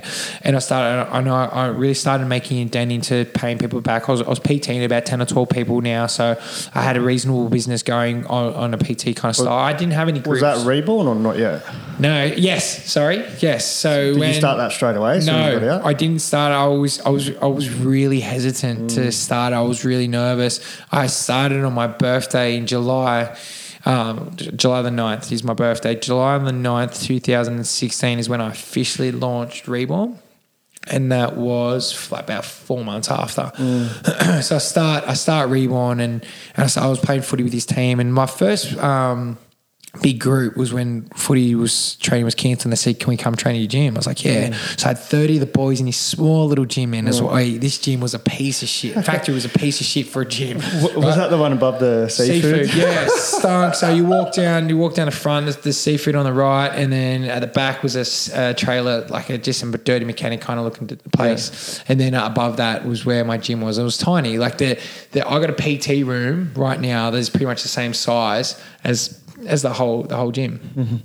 So um, I get I get in I get that group in and I'm like this is what I'm fucking born to do, man. Like I need to be in groups. I need to be in big. I need to be back in front of big groups. I was like, I, I've been working towards putting this challenge on, but it just it, it lit the fire. It was that one session with the boys. I love a scene when it comes up, and um, and yeah, I, I wanted to do this challenge. And two of the boys um, that were in my team were like, "Yeah, we'll come work with you." I'm like, "Yeah, sweet. If we get 30, I'll be pumped. I'll be stoked if we get 30." And um, put it out there, and boom, we got 60. right? I, rem- I remember celebrating each challenge ticket that was sold like it was. Like I remember sitting there next to my missus, and, and, and like we put this Eventbrite thing up, and so, it's so funny how mm. far I've come since this. But anyways, I was putting it up, and you get notifications. And it was like, yes, someone bought, someone bought. And I sold like five in ten minutes, Yeah, no. and that five would be like 50 in one minute for me today. Like Yeah. it was just like, holy shit. Like I can't believe people want to pay me to train them again. But you can't forget them little moments Right. because when you do get to where you are now, and I'm sure that you'll look back in this in a couple of years and you'll be way more further ahead because I can see the drive that you do have. But we're the same with the podcast. Like we get th- three or four more likes on the page, and I'm like, fuck yeah, some more people are liking the page. But you know, this is only a seventh episode, It's- it's- so it's it's, so progress. yeah, and So you can't important. forget them little moments. There's a couple moments, right? So, right, we um, I remember. So we started the challenge, and, and on this certain day, I write write everyone's name down, their times, and, mm. and how long it took them to do the the exercise on, on this one day. And it was, I remember driving home, and I called Chloe, and I go, babe, we had 25 people come to the gym today. Mm. 25 people come to the gym. She's like, you should be so proud because I remember like the best before we got that was like six or seven mm. to the whole day. And then um, there was 25, and then that, then then the next week we started the challenge, and I went boom. And then like I, I obviously I had a lot more throughout the day on that one thing, but now we, we 25 would be small class Yeah, at my gym. Like that's the thing. And then there was this um there was this really cool moment. I'm I think I shared this one on ice. I haven't shared it many times before, but I was um I was doing weights downstairs. This is in 2017, just after we went to the big gym. I was doing weights with my my um the the class, and I was doing doing the chest session. I walked upstairs, and I wasn't on the next session, so I was walking upstairs, and I had a protein shake or protein shake, and I had my headphones on, and um, and I- you know Facebook how it comes up with memories. Yeah, yeah. And it came up with this memory, and it was a year before that, and it was before Reborn kicked, Mm. and it was in, in between that period of when I got back from rehab and when I started re, Mm. uh, that challenge, and I, I was I, I did a, put out a video, and it was just me training by myself. And like it sounds kind of sad, but I had no one else to film, so I had Mm. to like film it myself and mm. promo myself. And I was watching. I remember feeling the feelings that I felt when I put that video out. I felt mm. so degrading because I'd always had these people that are like, you know, 30, 40 people in a class that I could film and, mm. and that would look cool. But I, I put this video out and I was fucking real down on myself. And I remember feeling it going like, I can't get in on the train with me. And, and anyways, I had my headphones on and I'm walking through in my, and the, in my upstairs area, you can walk through a room, walk out onto the balcony that oversees the whole gym and I'm watching and I'm watching and I'm watching it. I wasn't paying attention while I was on my headphones. I'm getting sad, I'm getting sad, and I walk out into the balcony and I remember shaking my protein shake, and then I, I put my phone down and I listened to. I looked up and I was listening to my my headphones and, and it was the song. Now they only say congratulations, Yeah, yeah. right? And I was like, fuck it. And then I looked down and the gym's packed. Um, the whole gym's packed, and the sings the song's ringing in my head, going, "Now they only say congratulations." I'm thinking, and I look down at my phone. I'm like, this time last year I'm training by myself. Now that the, the whole gym's packed in like a massive factory compared to the one that I was I was at um, just before. So we do that challenge, then we do another challenge. I wanted 60, I wanted 30 on the first one, got 60. Wanted 60 on the second one, we got 80. Um, the highest that I ever got to at Keep Young was 110 members. I hit, hit 112 by, by the end of um, November, right? So that's, I got back from rehab in March, April, uh, May. I think it was, uh, I got back on the 1st of May, I think it was. And then by the time in, in the end of 2016, I capped out the, the gym at 112. Then we bought, um, so not bought, I started renting out the factory that I'm at now, which is about four times the size. And I'm having to put a mezzanine in after like three months as well, wow. to which is the, now that PT room. That's Yeah, the yeah. same size as what the gym was. But like my downstairs floor meter is 220 squares. is two rooms upstairs at 110 each. And then I've got like offices, showers, shit like that.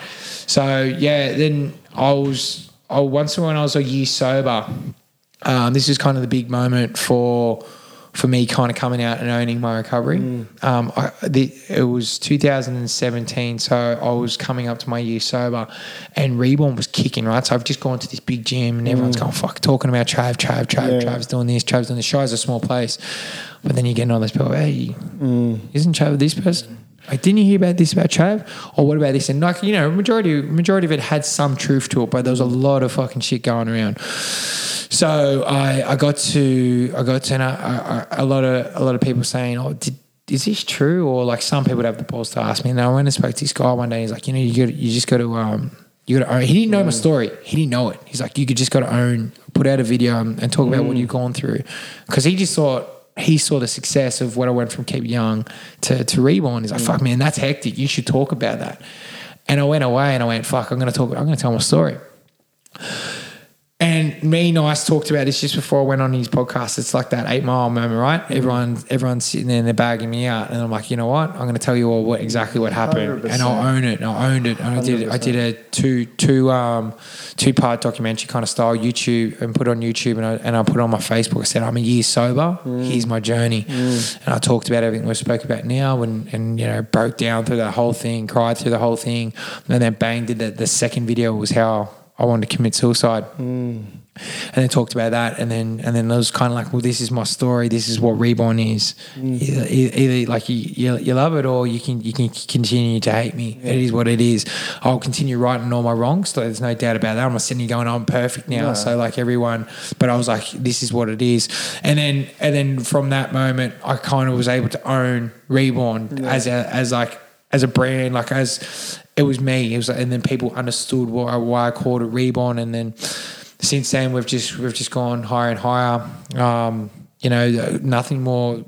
We've we've gone up and up and up and up, and there was nothing more challenging than, than when we hit COVID. Yeah, I can imagine. How did that affect you? Like, we had a podcast earlier today, and it was a gym owner as well, but she just empowers women and stuff like that. So Yeah. it's um, and it was really tricky because like I said, I follow your journey, and she said she just really transformed online, similar to what you did. So, like, did you increase during COVID? Yeah, Like, we did, we did. And okay, so this is how it all it all went down. So we um on on the Saturday, they announced that there was some sort of restrictions. I can't remember exactly what it, what it was, but um, two two to three weeks prior, I wrote down plan A, plan B, plan C. So I just had to kind of predict what I thought might happen.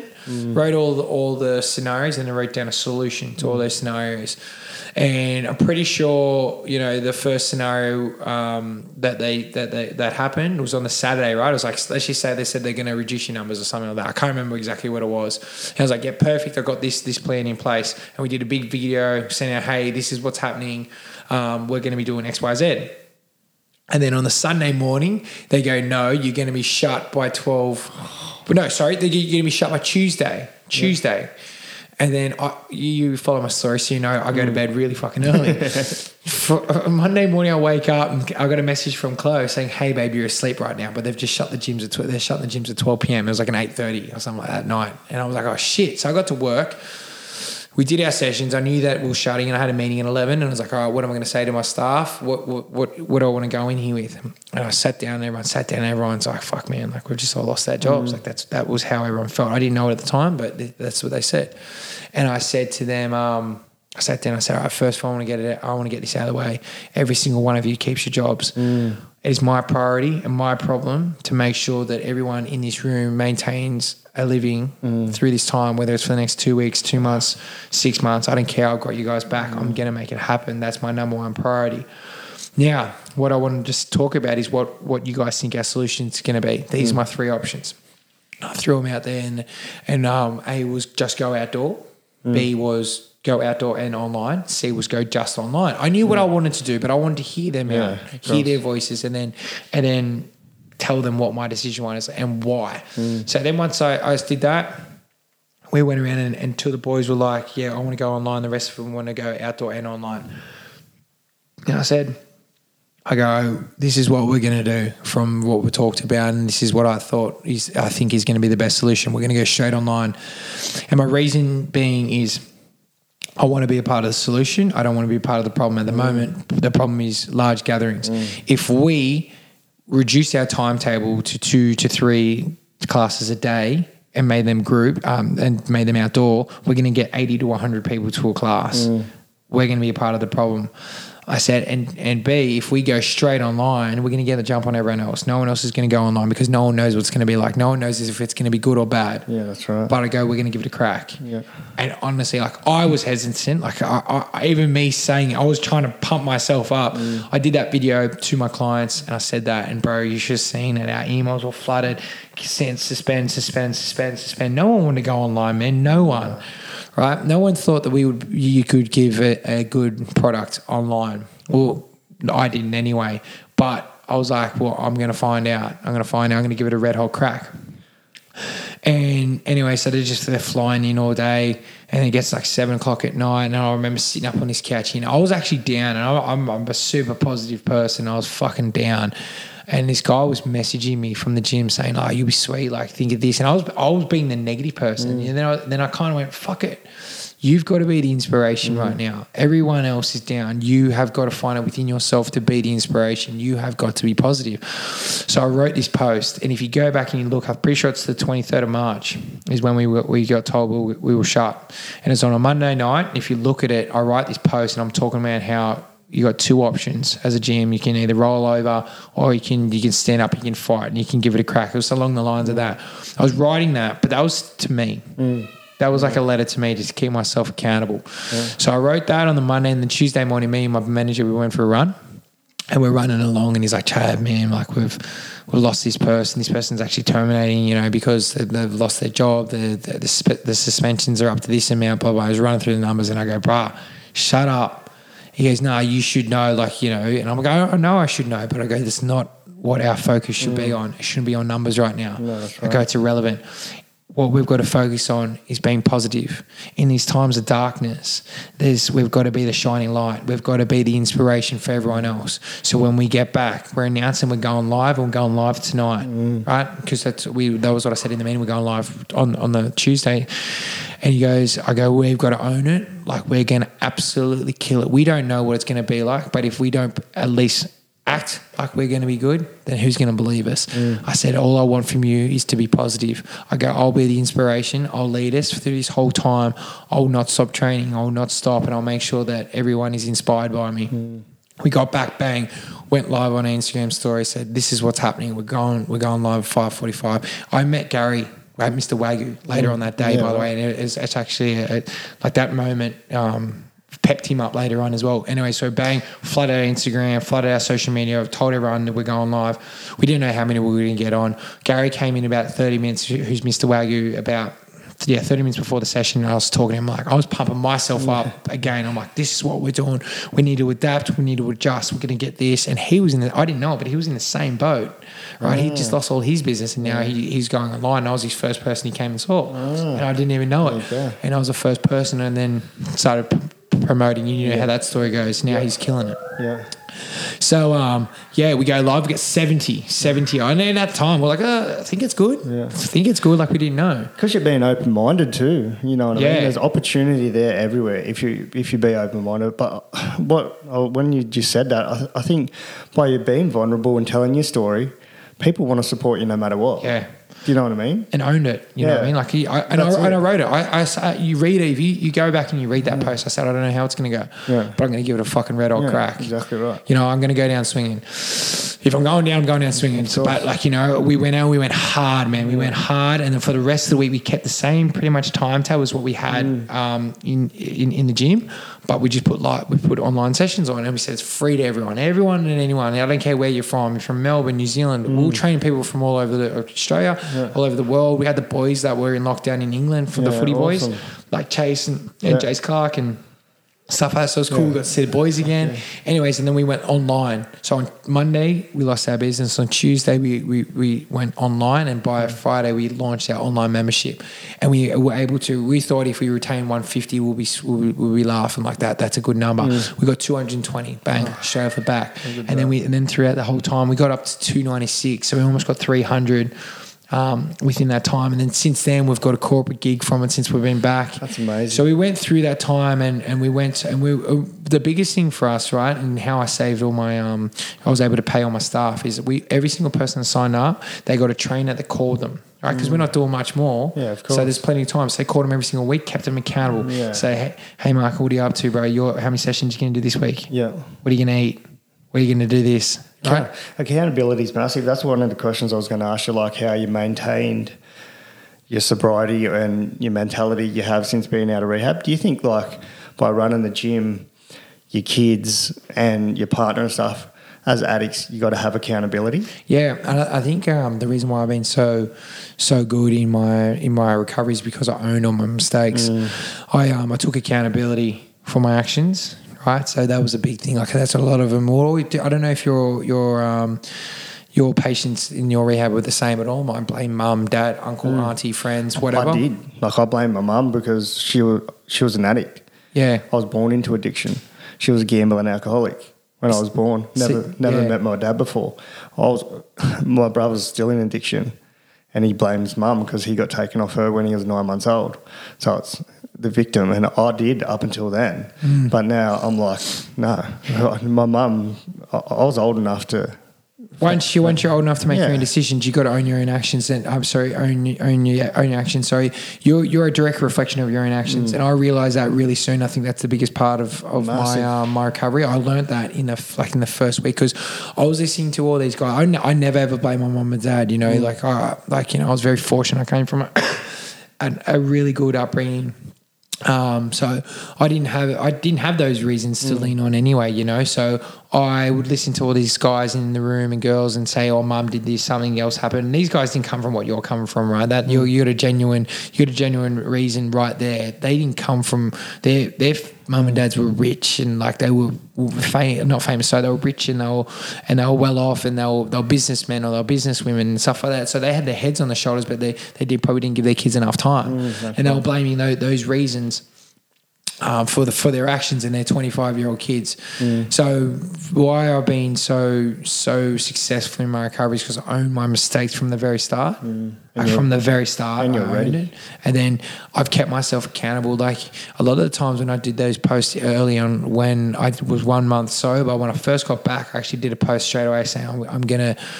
I'm going to be do. I'm going to do one year sober, and the reason was is because it's one to set boundaries mm. to my mates, but two was to keep myself accountable. Hundred percent. If you voice it, that's the accountability part. Hundred percent, hundred percent. So that, that that's that's the reason why I was able to stay so mm. sober is because I was I was very aware that I was a direct reflection of my own actions. I didn't mm. blame anyone, um, and then since then my environment's completely changed. You know, your environment is is is ninety percent of the battle. If you put yourself, people always say to me, "You got the best willpower." Well, I don't know because I don't ever put myself.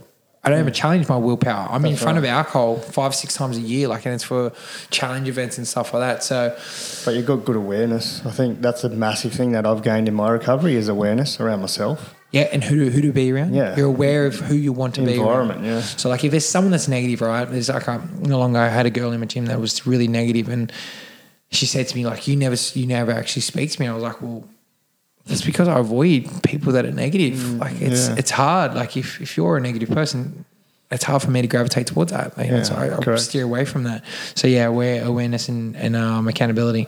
Massive. Um, yeah, let's get to a little bit of feel good stuff. Um, you getting married soon? Hopefully, Hopefully. hopefully, yeah. November the twentieth is uh, is our date. Um, I'm not sure how Chloe feels about not dancing. Nah, she'd be. sweet. I'm cool with not dancing. I'm not good at dancing, but hopefully, yeah, down down barrel. Meant to be getting ma- married then. Exciting times. I got a little little boy due on the 18th of November, so, so it's good, Stop good, it. good month, mate. Good month. Yeah, bro. Yeah. How so good, It's exciting. boys. How But, good are boys, uh, man. I've, I've got a little girl, six year old girl, and Yep. um, yeah, this would be my first son, obviously. So yeah, excited, man. Hey. Especially being Boys are where, the best, Where. I am now, you know, I've got a business started. I'm one year into business, uh, painting business, and um, you know, my life I've obviously got this going, and meeting people like yourself and that. So life's going real good. Like my life flourishing around everything that I've got going on. So it's pretty special. It's gonna be it's gonna be special. You're gonna be coming from your your you know your upbringing, and then they're gonna see how you are. I was talking to my mate about this the other day, and he doesn't drink too much. And all of his sons, they don't drink. That They're mm. 21, 18, and his young boys 16. None of them drink. The 18 year old works for me. Or they both uh, they both work for me, but he's like, my boys don't drink. Mm. I'm like, why? And he's like, well, I, I don't know the exact answer, but it's probably because they, they see me mm. and I don't drink. And he goes to me, you, your your boys they won't do as you say. They'll do as you do. Yeah. And I always talk about with that with my staff. I say I always my, my way of leading is do as I do, not do as I say. I won't sit there and say go scrub the toilets. I say I'll scrub the toilets, and then can you clean? Can you clean the kettlebells? You know, I'll do the shit, and I'll like that's how you lead. It's funny That's the same say thing that. as, as my, dad. My um, partner's got two boys, um, and I live with them full time, obviously. And um, one's six and one's ten, and they know I'm in recovery. Like it was my two year sobriety three months ago, and they brought me little things to say, you know, Congratulations. for not having any beers. That's hectic, so it's special, you know. I can be a role model for them as well. Yeah. I don't try to be their father, but I just try to be a good role model, show them that their mum's loved, and you know, just show up every day. It's pretty special. That is very special, and that's very that's it's a big thing for you to do, man. Step being a step parent, like I watch Chloe do it every day with my, my son Jed. It's it's it's the hardest job in Yeah, the I world. You know what I mean? Like, and so like you got to take your, your hat off to yourself for being that role model, and um, yeah. Well, my daughter's mum, like I've got an awesome co-parent relationship. I put her through fucking grief with my addiction and my daughter, and um, you know, like it's, um, I know, like she's married now. She's married, Yeah. and um, they got another kid, but like. I'm like best friends with her. Do you know Oh, what I mean? We've that's got an awesome co-parent relationship, and I'm like good mates with her husband. And you know, my daughter only sees love. Well, that's So the best, pretty man. that's special, how it should be. That's Yeah, how it's got to be because it's about the kid. It's It really is. You got to put your shit aside, and it's always about the kid. Yeah, that's right. All right, mate. We'll, we'll do three before you flee. Got three questions before Yep. I let you cruise. Um, what motivates you to wake up in the morning? The boys, Yeah. the kids, the kids. You are- especially getting to that, getting to that stage where I stand on that cliff. You know what I mean? Like, and you always, I just want, I just want to always my sons always see me give them my best. Mm. You know what I mean? And and like I, I always want to try and if I'm not the best, I want to be given a crack to be the best. Mm. So what motivates me is to be an inspiration for my boys. I believe you are that. Like you're an inspiration to me, and know, like I only followed you on social media, and now I'm blessed to be able to meet you in person. And you know, you're the same person in person in real life than what you are on social media. So you're definitely inspiring. That's rare, isn't it? It's It- rare. It yeah. really is. Um, you know, 'cause people can be anyone on social media. Hundred percent. You know what I mean? Yeah. Cheers for that, bro. No, it's all good, brother. Um, next one is what legacy do you want to be remembered for? helping people. Um, I just want I want to be remembered for someone that's it's made it like live life with purpose, you know, and, and being that person that's been able to touch so many people's lives in a positive way. You know, especially you, you'd understand this as well. Going through addiction, you you you're, you're the scum of the earth to a lot of people. So I want to turn that. I want to flip that narrative and be the opposite. You know, the, the white and shining uh, white shining armor um, guy that's going to come along and save and help a lot of people along the way, whether it's with you know fitness journeys, mental health journeys, drug addictions, whatever it is. I just want to help people. I think that that's always been in me. I've always been a caring person, but now living a sober life and a healthy life. I'm able to action that every single day. So my legacy that I want to le- like leave behind is, is being helpful. Awesome, man. And especially around that mental health stuff. That's why we like to do this podcast. We've always based around the mental health side of things as well, like especially for males. You know, like Well, it's the- um it's the biggest part of my it was it was the biggest part of my problem right? Is my, my mental health issues were, were caused because I wasn't able to talk about my problems. As as men like I said before we're told like around that football culture suck it up toughen up move on. And if I if I had to live the life that whole way I would have suppressed all those emotions, but now I'm able to talk about my emotions. And now, rather than backing up and then just exploding, I kind of can get into a like get angry about a situation, maybe explode, but then I'm able to pr- process it a lot better. I'll sit back. Did you do ABCs? Um, uh, there, there was this thing that like uh, in our focus groups in rehab where we kind of sit back and say, well, why did I? Why did I react that way? What caused the reaction? Blah blah. Anyways, but I'm able to do that more now because I don't have all this other bus stuff bottled up. So it's just like, mm. all right, that goes into into drops into the tank. All right, what's the reason? All right, figure out the solution, get rid of it, Deal with move it. on. Yeah, it's- Opposed to filling up the bucket, filling up the bucket, and then just boom. Yeah, my psychologist told me like a similar thing like that. He's like, if you walk out the door, you kick your toe on the door on the way out, and then you, you get in the car and you slam your finger in the car, and then you take the wrong turn, and then someone like someone opens the door on your car like an old lady, and you go, blah blah blah, and give her a serving. Mm. He goes, if you walk out. And you kick your toe, and it was all right, or you don't do all that stuff before. Would you still react that way to her? And Yeah. it's like no, and he's like, "Well, deal with your problems one by one. Yeah. settle it and bottle up." Exactly. Yeah, that's actually a good way of putting it. It's so true. You Yeah, know? hundred percent. So like that that's like my thing. Know, like you just if you've got a problem, like you talk about it. Like you need you, you be you be calm and you go through and you and you. Like I'm, I'm very logical now, as before I was very emotional, where I'd, I'd make a, a decision off an emotional um, reaction opposed to thinking through the processes and be like, oh, this is and you, now it's funny because you know when you're in a, you're in, a, in the addiction mind, you're like, I know what to do, but I'm still going to do Yeah, this. exactly You know, right. but in this situation, I know what to do, and it's like, all right, oh, oh I, I, my, you know, the devil on your shoulder, so to speak, Mm. in, in scenarios will say go that way, but you're like, no, I know that I've got to do this way. Know, Once the compulsion to use whatever you use isn't there, Yeah. I think it's easy for you to make that right decision. Now I, I've flipped, and we talked about this a little bit, but like how much better is now flipping our addiction into a positive manner, mm. right? So I've always been a really organized person. Mm. I've always been super like all or nothing. So mm. Even when it was drugs, it was all or nothing. So it was a bad thing. But now it's like all, all or nothing when it comes to a healthy lifestyle. yeah. You know what I mean? So that all that energy goes into that, and just so much better being able to to put the addiction and use it as a positive 100%. opposed to letting it be a wall in front of me preventing me from doing anything. Like you know a, a lot of addicts do oh, i'm an addict i can't do this i can't do that. Piss that mentality off put addiction behind you and use it to drive you forward. Sure. that's your that's now your motivation. You can't do these things and for me I, I, I never I, have never said I can't do this. I choose not to do. I can do whatever the fuck I want, and for some reason that gives me um, a better mindset towards the whole addiction thing because I'm like, well, if I choose, it's my decision. Yeah. It's no one's telling me what to do. It's my decision, and I get like a bit of a puff my chest about that. I'm Yeah. proud, and that's my decision, 100%. and I can I can actually follow through with those actions. But I use my addiction as, as a for me, it's a blessing. It's like we said Likewise, before, yeah. because now I'm able to be so much more present with my kids. Mm. Didn't have that for the first year and a half of Jet's life Yeah.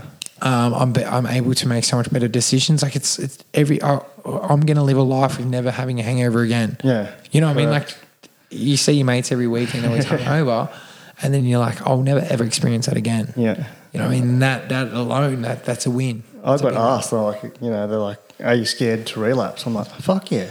He- I'm like healthy fear. Of Do you still have dreams? I fucking always have dreams that I Not um, as much. I still do some, like, but and And you wake up, you're like, oh my god, thank God, that's when the night before my one year sobriety, fuck, I had the worst using dream where I woke up and I was that sweaty, like because it was so realistic. it's so real, yeah, right? and I was like, no, I fucking ruined it. I've like ruined it, and I woke up, and it took me about an hour to come to. I reckon, like just to go, "Fuck, it's, always a dream. I, I still get him. I still get him. Like, and I don't know why. Like every now and then, I'll get like two or three in a row. You know, it's just weird.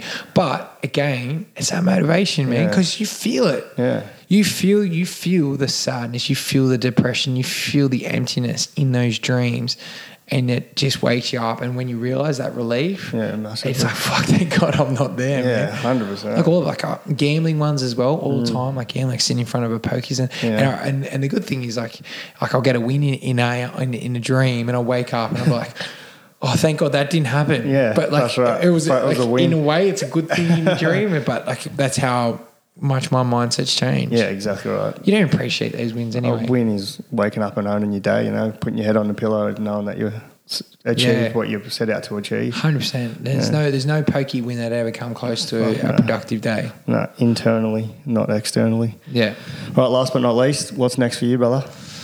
Okay, so by the end of next year, I want to have. Um, I'm looking at new factories now, but I want. I want to develop like the. The, the, the major the, the the forever reborn.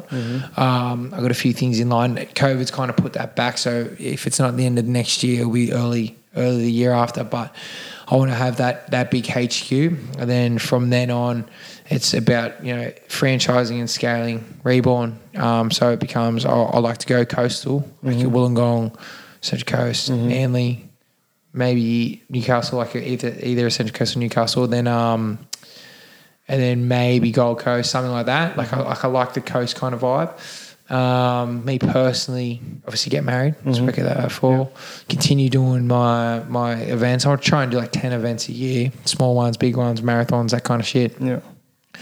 And then just continue being the positive influence for my, my, my kids. Like I want to see them not only like watch me, like I'm playing the long game with my kids. Like they see me get up, train, Mm. yeah. every single day. Like I want them, I want them to see that t- in ten years. Right? They they look back on their Mm. Dad and say. Dad, I don't remember a day where I haven't seen him train Mm. when they're 15 years old. You know what I mean? And, and, when I say train, I don't mean like go out there and flog yourself every single day. I'm very aware of my body, like, but be active Hundred percent. every day. Um, and yeah, that, that's a kind of the, that's what I strive towards every single day is just make sure they see that and, and be inspired by that. They have no idea what's going on yet, but they know. No. The thing is, Unconsciously they do. They do, right? They, they, they got no idea what's actually going on, but they pick up on everything you do. Like my sons both now to do push ups. They don't know what a squat is. It's blueprints though. Like Mm-hmm. it's they say it's facts that you know the first five to seven years of your life is the blueprints that you grow up and have. Yeah. Hence why I had to deal with so much childhood trauma when Yeah. I went to rehab because I had these blueprints that were just so dysfunctional. Yeah, exactly. So by doing what you're doing, man, it's fucking special. right? And So boys they- are very they- lucky. Like. They're going to grow up and see that every single sure. day.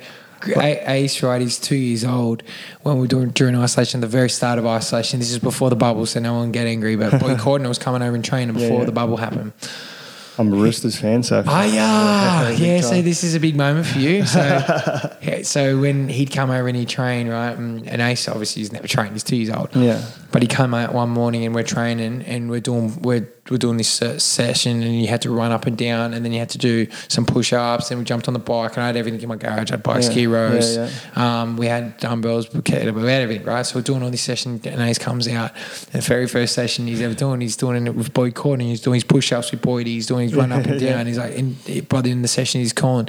He's saying, "Dad, this is my cousin." To, to Boyd, because me and Boyd grew up together just up the road down here. Yeah, when right. he lived here for four or five years, we were a street away from each other.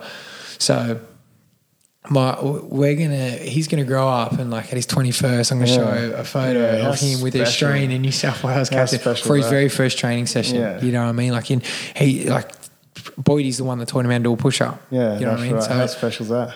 Like he doesn't realise that at all. And, Exactly and Ace right. comes to my work and he comes to my work every Sunday. I see that in the me. morning, like early in the morning, Bro, and he's, up on at the, on, on the 4:30. machines and stuff. He's up at four thirty and he's ready to go. I've got no idea where he gets it from. yeah, right. Right, he's an animal. but yeah, like my, my, my sons, they, they, they, that's what they see every day. They see me go to work, they see me train, they come down to the gym, they see me in front of all these crowds, and they see me, you know, motivating people every single day, and that's what they they're going to perceive as normal. That's going to be their blueprint. Yeah, you know, when they're growing up, and that's that's what that's what's next for me. Is every day is playing that long game, like not. Not not doing this for just a month, not doing it for one year, Mm. Yeah. not doing it for till Jet six. You know, I'm doing it. I'm doing this till till they you know till I can't do it anymore. Yeah. So yeah, That's special, man. thanks, brother. Well, in saying that, we'll wrap it up. Yeah, I'd just like to thank you, man. Like, honestly, like I listened to the Ice Project, and they say use your leverage wherever you can, you know, and that's why I reached out to you, and I'm fucking blessed to be here, you know, like No and bro. meet you in person and, and get to shoot this potty. There's so much I can relate to in your story, and um, like I said, I'm, I'm very We're almost up to so- two hours, bro. Oh, shit, that's hectic, And I reckon we could keep going Oh, too. easy, easy. But maybe I'll jump on yours whenever you want to. Hundred percent, whenever brother. you want to do one. So When when are you three years? I'm three years in May. That's when you'll come down, all right? when you get to 3 let's do years, you come, you come when you jump on my podcast when you're three years Next sober. May, yeah. And we'll go through that. Sounds good, So brother. we'll, uh, yeah, yeah, that's perfect. Next yeah. May. Yeah, Get on that. Sounds good, man. I appreciate it. All right, thanks for having You're a me on, legend. bro. Thank you. Cheers, bro. Let-